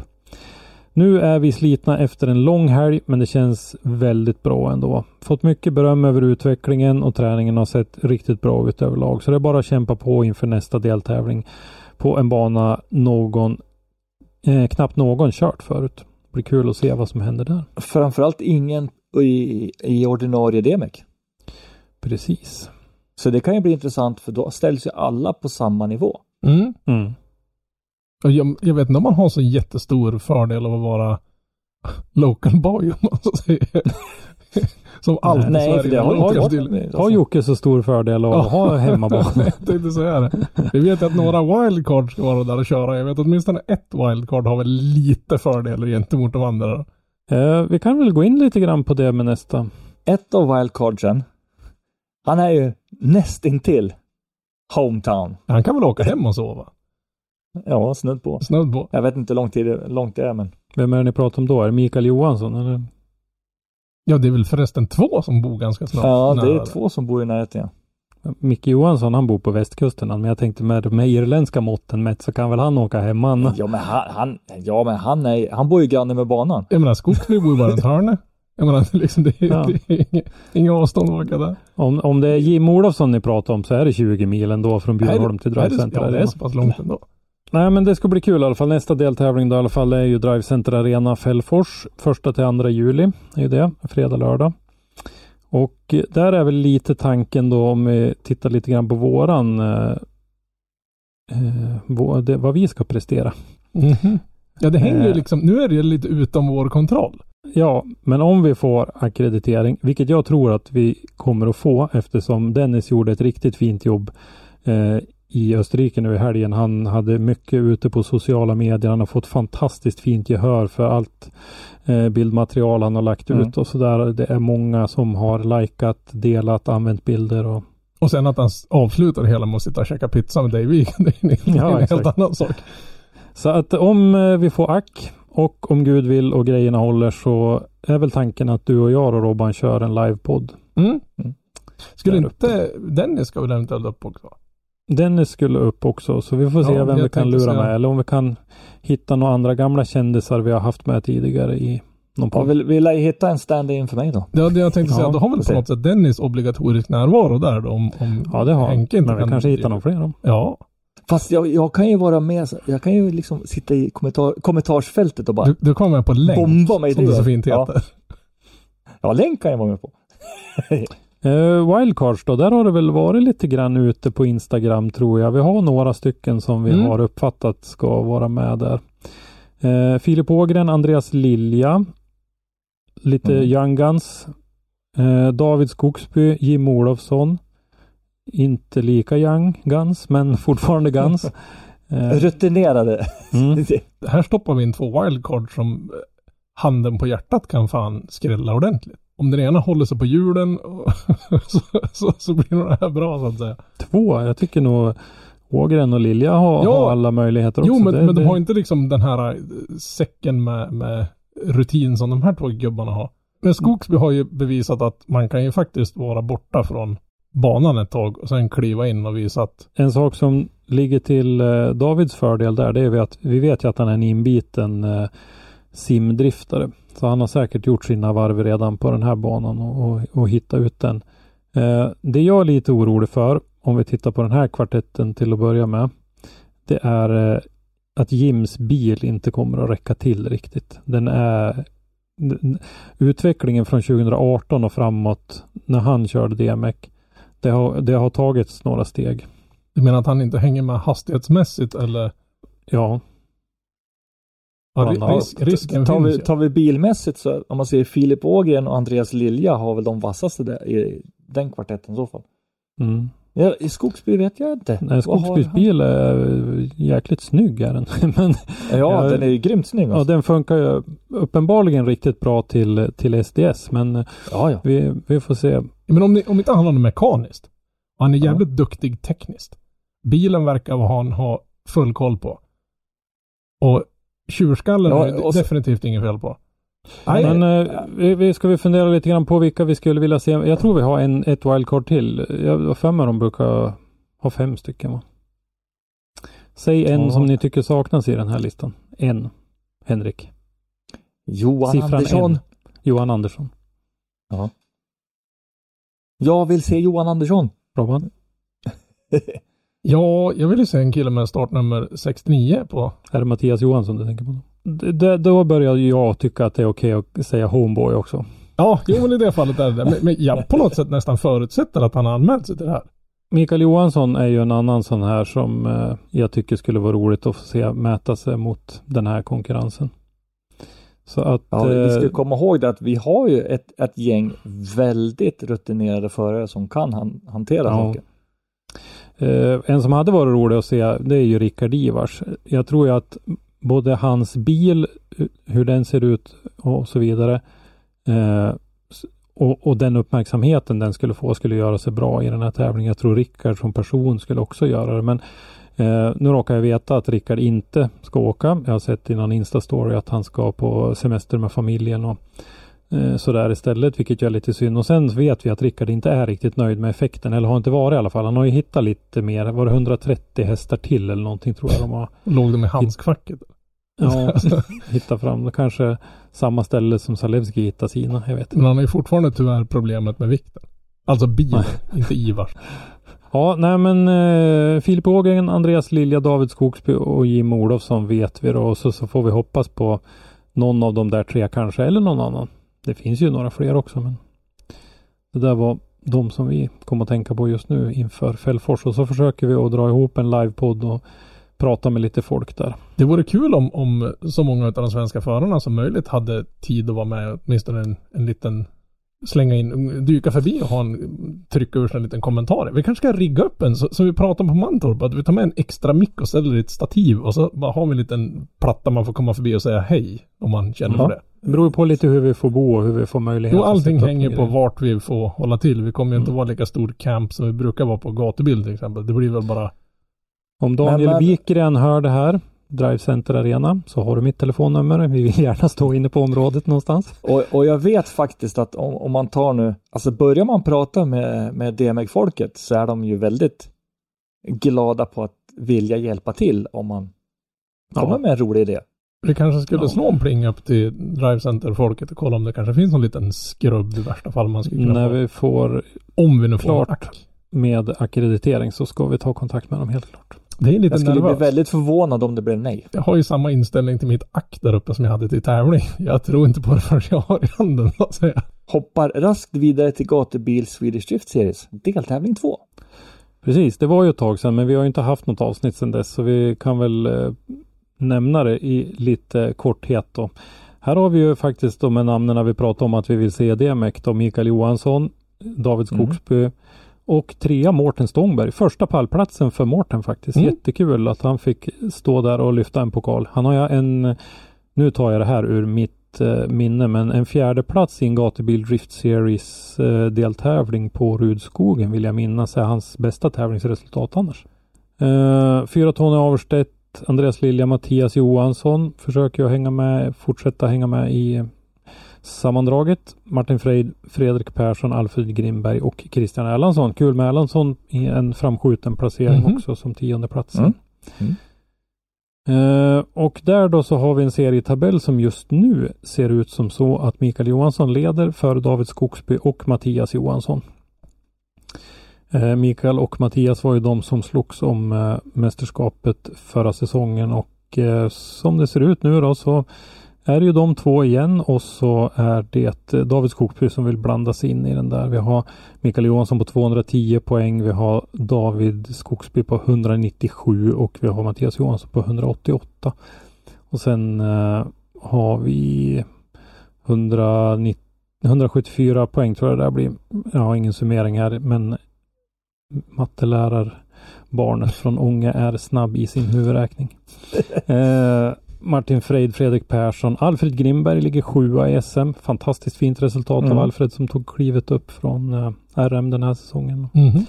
Filip Ågren, Tony Arstedt och Im Olofsson är topp 10 i serien just nu. Då. Men menar att topp 3 är tajt. Topp 3 är tajt och eh, Lilja och Freid är inte avhängda på något sätt. Så att eh, det är... Men Förvisso bara två, av, två runder än så länge. Men Jo, alltså, förvisso det. Och sen en, en, en ganska- sån där som jag brukar vilja prata om är Fredrik Persson.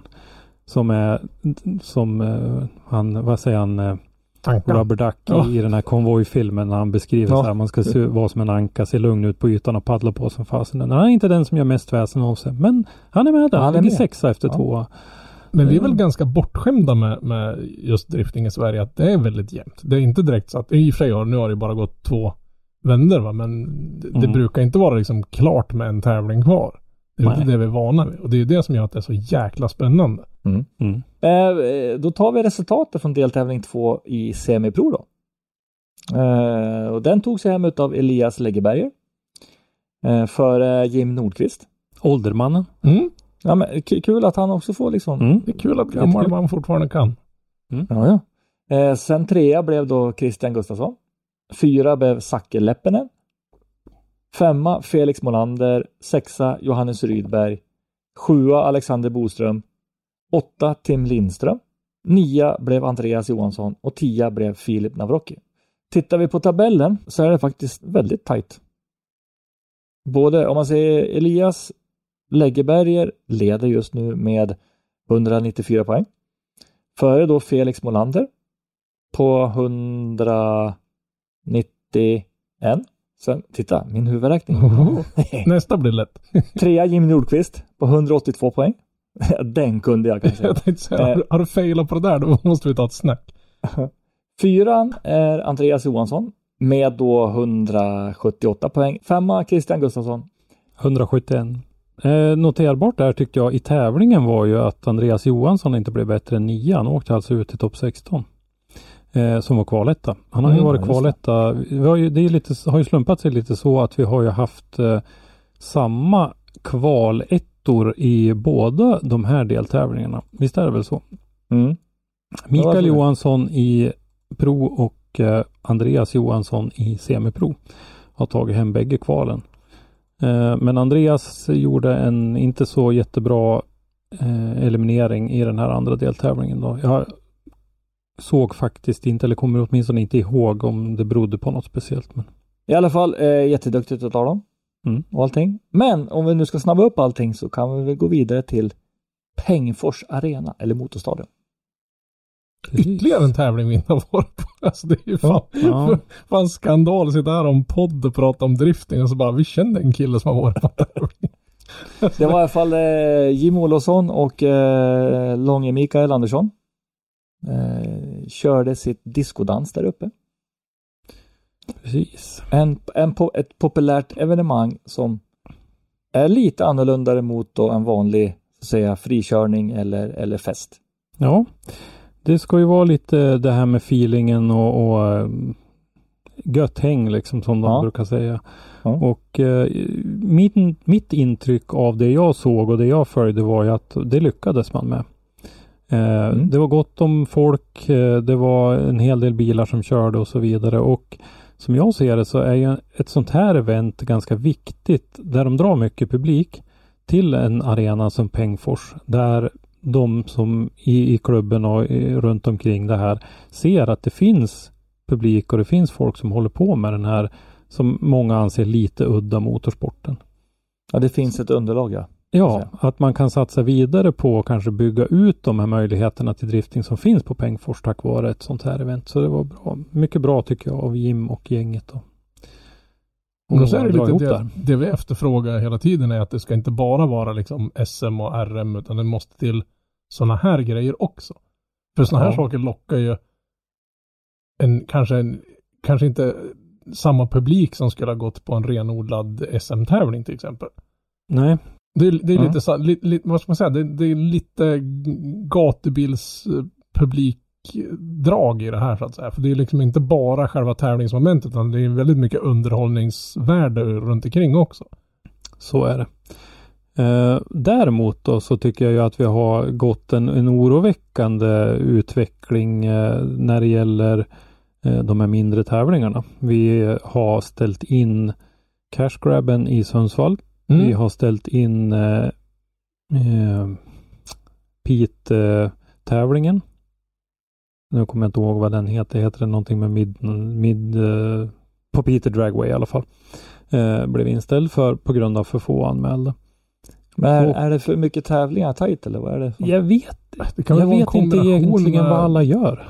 Att det, det ligger för tajt in på större tävlingar. Ja men Ty- det är ju de här som är med i, i serien. Eller Jo men ty- tyvärr måste man även säkert ta med det faktum att det är svårt att få tag i delar och det är Ja. dyrt att åka nu. Alltså Ja. man får ju säga Mm, vad man vill men det är mycket, mycket dyrare att åka nu än vad det var i fjol. Ja, och jag har ju varit ute och träffat en del motorsportfolk och det förekommer ju en del sponsring eh, i, i form av bränsle till dragfordon och sånt där. Från åkerier, entreprenadfirmer och, och lite annat. Och de har svårt att få sina kalkyler att gå ihop nu med de här bränslepriserna. De som inte har eh, några bränsleprisklausuler överhuvudtaget i sina avtal eller om de är, det, det kan ju gå månadsvis mellan uppdateringarna och det har inte varit ett problem förut. Men nu är det ett problem. Mm. Eh, en bekant som är åkare sa att egentligen skulle man stänga, stämma av bränslepris till klockan 12 varje dag. Ja, ja men Ja. Ja men liksom ett tag här när det gick eh, en, en eh, virkesbil som drar eh, 6-7 liter milen vid fullt lass och, och sitter och kör 20, kanske 15-20 mil enkelt till, med ett lass. Det gör ganska stor skillnad. och det de i alla fall inte tycker att de har råd med då det är att sponsra eh, motorsportfolk som ska åka på sina tävlingar och behöver diesel. Så att där har det blivit lite knivigare och det kan säkert påverka en hel del. Så, som till exempel eh, till och med lilla jag då som har 8,5 kilometer till jobbet liksom väljer att nej, jag tar inte bilen, jag tar cykeln. Mm. Och, Det, ja. det finns ju två positiva saker med att ta cykeln också. Det att man ja, jag ska ju träna, men ja. Hade inte företagshälsovårdens skö- sköterska någon, ett litet finger med i spelet också? det. Jo då. Lite men skadar inte. Nu får du lilla gubbe ta och röra på dig, vad Ja. svaret jag fick. Nej nu jävlar! Ja, det blev ett eh, långt eh, avsnitt av den här återkomsten, men eh, så fick det bli. Hoppas ni har eh, haft det lika trevligt som vi. Eh, vi kommer tillbaks såklart. Och nu kommer vi till den här lilla brasklappen som är ganska viktig. Glöm inte att följa oss på Facebook eller Instagram. Eh, ni hittar oss under Motorsportmagasinet på bägge ställena. Eh, dagliga nyheter från motorsportvärlden hittar ni som vanligt på motorsportmagasinet.se. Där kan ni också handla t-shirts och massa annat kul. Och även då Driftpodden som har en Facebook och Instagram. Yes. Följ oss! Fast vi har varit lite dåliga där. Jag måste säga att det... Jag har varit kass på att uppdatera där. Även om vi tydligen gick ut med en ganska poppis bild när vi, när vi förklarade att vi skulle ha ett litet break där.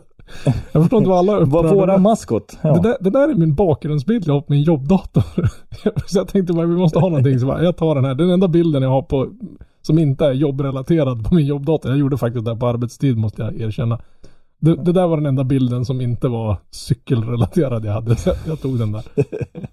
Men i alla fall, eh, har ni något tips, idéer, frågor, eh, diskussioner, hör av er. Det, det, skicka ett eh, direktmess eller skicka ett mail. Ja, allt möjligt. Det är kul att vara Eh, tillbaka i alla fall. Ja, det Ja, är kul att vara tillbaks. Jag hoppas att ni tycker likadant. Så tar vi och avslutar nu. Ha det bra! Hej då! Hej då! Tack för att du har lyssnat. Lyssna gärna på våra tidigare avsnitt och glöm inte att ge oss betyg i din podcastapp. Har du ett ämne eller en gäst som du vill att vi tar med i Driftpodden så skicka oss ett meddelande på Driftpoddens eller Motorsportmagasinets sociala medier. Eller skicka ett mejl till oss på driftpodden gmail.com.